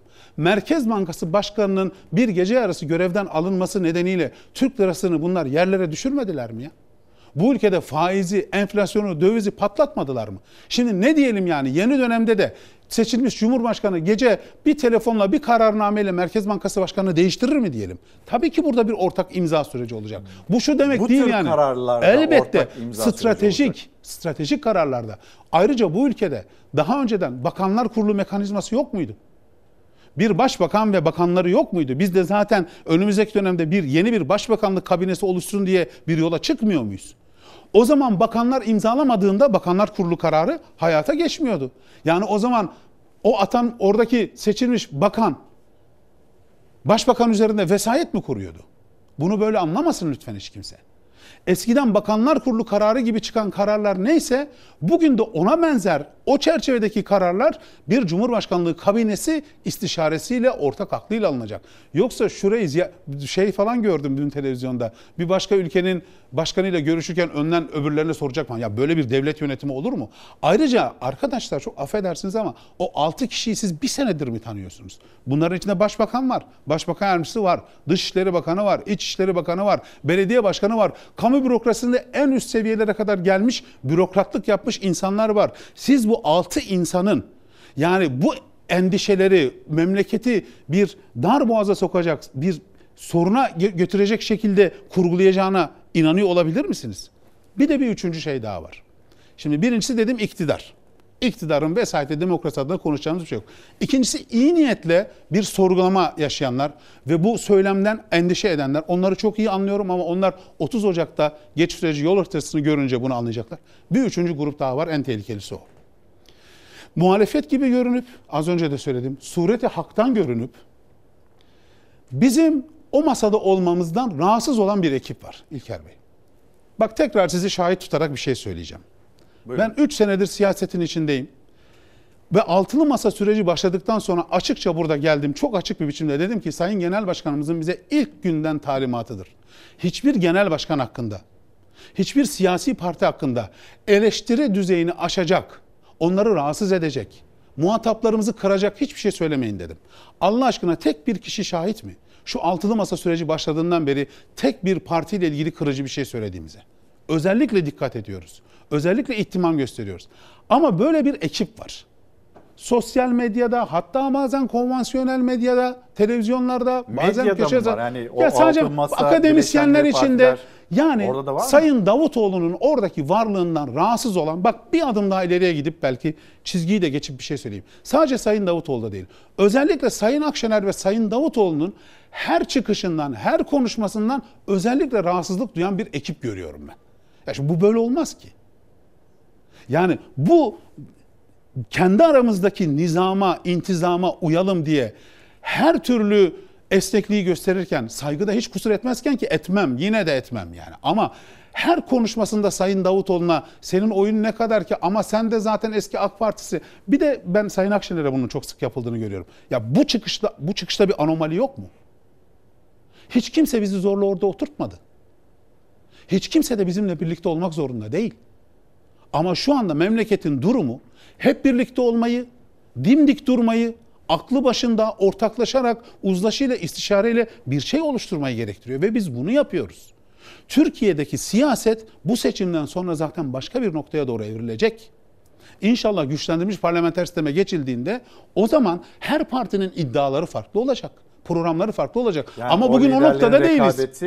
Elbette. Güçlendirilmiş parlamenter Elbette. sisteme geçilirse Güçlendirilmiş parlamenter sonra- ya onu da bırakın İlker Bey. Şu anda Türkiye'de adil bir biçimde siyaset yapma imkanı var mı ya? Elindeki ya- yargıyı sopa gibi kullanan bir iktidar varken, baskıcı bir iktidar varken, otoriter bir iktidar varken serbest, adil rekabete dayalı bir seçim mümkün mü? Şu anda zaten onun ceremesini çekmiyor muyuz hep birlikte? Ama benim gördüğüm bir ekip var. Yani sureti haktan gibi görünen, özellikle Sayın Davutoğlu ve Sayın Akşener'in konuşmaları üzerinden çizgileri aşarak, e, hatta bazen terbiye sınırlarını aşarak bir eleştiri yapan Sayın Davutoğlu. Ayrıca bir şey daha söyleyelim. Bu seçimi kazanmak için arkadaşlar, sadece oy aldığınız kesimlere seslenerek, yankı odasında konuşarak bir şey başaramazsınız. AK Parti'ye ve Milliyetçi Hareket Partisi'ne oy veren insanların gönlünü alacaksınız o insanların çok önemli olduğunu, onların aslında bu seçimden sonra kaybeden değil kazanan olduklarını onlara anlatacaksınız. Ve Sayın Davutoğlu'nun o kesimlerle çok ciddi bir duygu şeyi var, bir bir geçişkenliği var, bir gönüldaşlığı var. Bu insanlar Sayın Davutoğlu'nun ya da muhafazakar kesim seslen mesela Sayın Karamollaoğlu'nun o kesimlerle bazı şeyleri anlatırken merak etmeyin, endişe duymayın, biz buradayız demesi gerekiyor. Yoksa şimdi biz Türkiye'deki o endişeleri gidermeden o net ve açık, güçlü bir seçim kazanmak mümkün olabilir mi? Sayın Davutoğlu bu açıklamaları aslında bu bizim de imza etkimiz olacak açıklamalarını kendisiyle ilgili bir şey gibi söylemiyor. Dönüp diyor ki muhafazakar kesimlere sizi yarın işte bunlar gelecekler muhafazakar kesime yeniden baskılarda bulunacaklar. İşte başörtüsü yasağını getirecekler falan gibi sizi manipüle etmeye çalışıyorlar. Merak etmeyin biz buradayız diyor. Bizim de imza hakkımızın olduğu, kararlarda, mekanizmalarda hakkımızın olduğu bir sürecin içinde ben de var olacağım demek istiyor. Yoksa bu bir şey değil yani. Benim de makamım olacak. Benim oyum ne olursa olsun ben Cumhurbaşkanı üzerinde vesayet kuracağım. Yani en son aklımıza gelecek şey budur. Ama bu e, şeyi çok net söylemem gerekiyordu. Bu e, özellikle Sayın Davutoğlu'na ve Sayın Akşener'e son dönemde söylediği her şey üzerinden e, ama diye başlayan cümleler kuran ve sureti haktan görünenlerin bu işin başarıya ulaşmasında hiçbir faydası olmaz. Serkan Bey şimdi iki haber paylaşacağım çok hızlı bir şekilde. Bir tanesi adalet arayışı e, ya da kadın cinayetleri öyle nitelendirmek gerekiyor. Yönetmenimizden ben bir rica edeyim. Bugün şaşırdığımız okurken ya bu böyle bir şey olabilir mi? Yani kadının suçlu bulunduğu bir karar gibi de karşımıza çıkıyor. Önce bu haberi izleyelim. Sonra bir de konut projesiyle ilgili hazırlığımız var. Son bir cümle için size Peki. geri döneceğim. Buyurun. Bir şey söyleyecek misiniz? Cinayetin sebebi neydi? Birlikte yaşadığı kadını öldürmekten müebbet hapis cezasına çarptırılmıştı. Akıl tutulması bir kararla cezasında haksız tahrik indirimi uygulandı. Bir kadının öldürülmesi sadakatsizlik tabiriyle tahrik olarak görüldü. Daha önceden bir karar vermiş ve bunu cinayete adım adım tasarlamıştı. Bunu iddia etmiştik e, mahkeme süresince. Adana'nın Çukurova ilçesinde 20 yıldır birlikte yaşıyorlardı. 63 yaşındaki Abdullah Kaya, 39 yaşındaki Hülya Güllüce'yi silahla vurdu, öldürdü. Müebbet hapse mahkum edildi. Tanıkların ifadesine göre Abdullah Kaya ve Hülya Güllüce'nin ilişkisi 2 yıl önce bitmişti. 17 yaşındaki kızları da annesinin ayrılmak istediğini onayladı. Abdullah Kaya'nın buna izin vermediği ifade edildi. Hülya Güllüce'yi silahla vurarak öldüren Kaya, kasten öldürme suçundan müebbet aldı. Kadının başka bir adamla ilişkisi olduğu gerekçe gösterildi. Sadakatsizlik, haksız tahrik olarak görüldü mahkemede. Birlikte yaşadığı kadını vahşice öldüren adamın cezası 18 yıla indirildi. 39 yaşında öldürülen Hülya Güllüce'nin acılı ailesi de karara tepki gösterdi. Adaleti istiyorum. Ve bir de konut projesi. Önemli bir finans avantajı sunuyor ev sahibi olmayanlar için. Sosyal konut kampanyasından çok çok çok daha iyi bir ödeme planı sunuluyor vatandaşlara. Umarım iyi denetlenir gerçekten evi olmayanların ev sahibi olmasıyla ilgili kullanılır. Orta gelirli için açıklanan konut projesi için avantajlı ifadesini kullandığı İBB iştiraki Kiptaş'ın genel müdürü ancak süreçte kampanyadan faydalanan şirketler açısından şeffaflık olması gerekir dedi. Nedenini açıkladı. Bu kampanyadan da faydalanan şirketler, e, stoğunu eriten e, yüklenici firmaların verilerin paylaşılması lazım. Bunu paylaşırlarsa biz de ona göre daha iyi bir okuma yaparak e, amacın gerçekten hasıl olup olmadığını görürüz. %10 peşinat, %0,69 faiz oranı ve 15 yıl vadeyle ev sahibi olma imkanı. Orta gelirli için açıklanan konut projesi. Şimdi baktığımızda bu kampanya dar gelirlere göre finansman anlamında orta gelirlere daha avantajlı bir kampanya sunulduğu görünüyor. Kampanyanın şartları da var. İstanbul'da 5 milyon liraya kadar kredi imkanı sunulacak. Bitmiş veya bitmeye yakın sıfır konutlar için hane geliri 80 bin lirayı aşmayanlar başvuruda bulunabilecek. Konutu olmayan ve son bir yılda konut satışı yapmayanlar yararlanabilecek kampanyadan. Kiraları düşürmekle ilgili herhangi bir faydası olacağını ben düşünmüyorum. Artışını belki artış hızını kiraların artış hızını belki yavaşlatabilir ama konut satış fiyatlarına kesinlikle e, zam olarak döneceği net. Kampanya kiraları düşürür mü sorusuna bu yanıtı verdi Ali Kurt. Artış hızı belki yavaşlayabilir dedi. Türkiye'nin deprem gerçeğini de hatırlatarak kampanyalarla kentsel dönüşümün önü açılsın çağrısında bulundu. İstanbul'un en büyük önceliği depremdir, riskli yapı stoğudur. Keşke riskli yapıda oturan vatandaşlarımıza da böyle kampanyalar sunulsa ki kentsel dönüşümün önü açılsa. Şimdi bugün için noktalayacağız. Yalnız orta gelirli için, orta direk için o konut projesiyle ilgili açıklanan projeye nasıl yaklaşıyorsunuz? Valla orta gelirli kaldıysa memlekette birilerine faydası olur. En başından beri ne konuşuyoruz? Bu mesele çok uzun bir mesele de hani vaktimiz yok. Çok kısaca şunu söyleyeyim. Türkiye'nin tam da sorunu bu biliyor musunuz? Artık artık sosyal konut değilse yani devletin doğrudan net bir sübvansiyonu yoksa ev satın alamayacak bir halkız biz. Orta gelirli falan kalmadı ülkede. Ülkede fakirler, garibanlar, dar gelirliler, ezilmişler, vergileri toplanıp başkalarına aktarılanlar var. Bir de çok küçük bir kazananlar zümresi var. Zenginin daha zengin, fakirin daha fakir olduğu bir şey. Bu hiç slogan da değil, rakamlarla belli, tespitli. Bugün emeğin aldığı pay %37'den %25'e düşmüş. İki senede emek %12 pay kaybederken milli gelirden sermayenin payı %11, %12 artıyorsa o ülkede orta gelirli falan olmaz. Böyle hikayeden e, kampanyalar varmış gibi davranıp işlerine bakarlar. Türkiye enflasyon sorununu çözmeden, uzun vadeli faizlerini anlamlı bir biçimde düşürmeden, ciddi bir makroekonomik rehabilitasyon programı uygulamadan konut problemini, barınma problemini, bunların hayalini kurmayı falan çözemez. Peki marketlerle anlaşarak, marketlere de sonradan teşekkür ederek enflasyonla mücadele edilir mi? Tek bir şey söyleyeyim çok kısa olarak. Belçika'da en son yani hepimizin bildiği bir marka, bizim Türkiye'de de olan, bizde de olan bir perakende şirketi şu kadar süreyle mallara zam yapmayacağım dedi. Yanlış değilsem 6 ay civarında bir rakamdı. 6 aylık o ülkedeki enflasyon %2. Sen %2'yi 15 günde yaratıyorsun.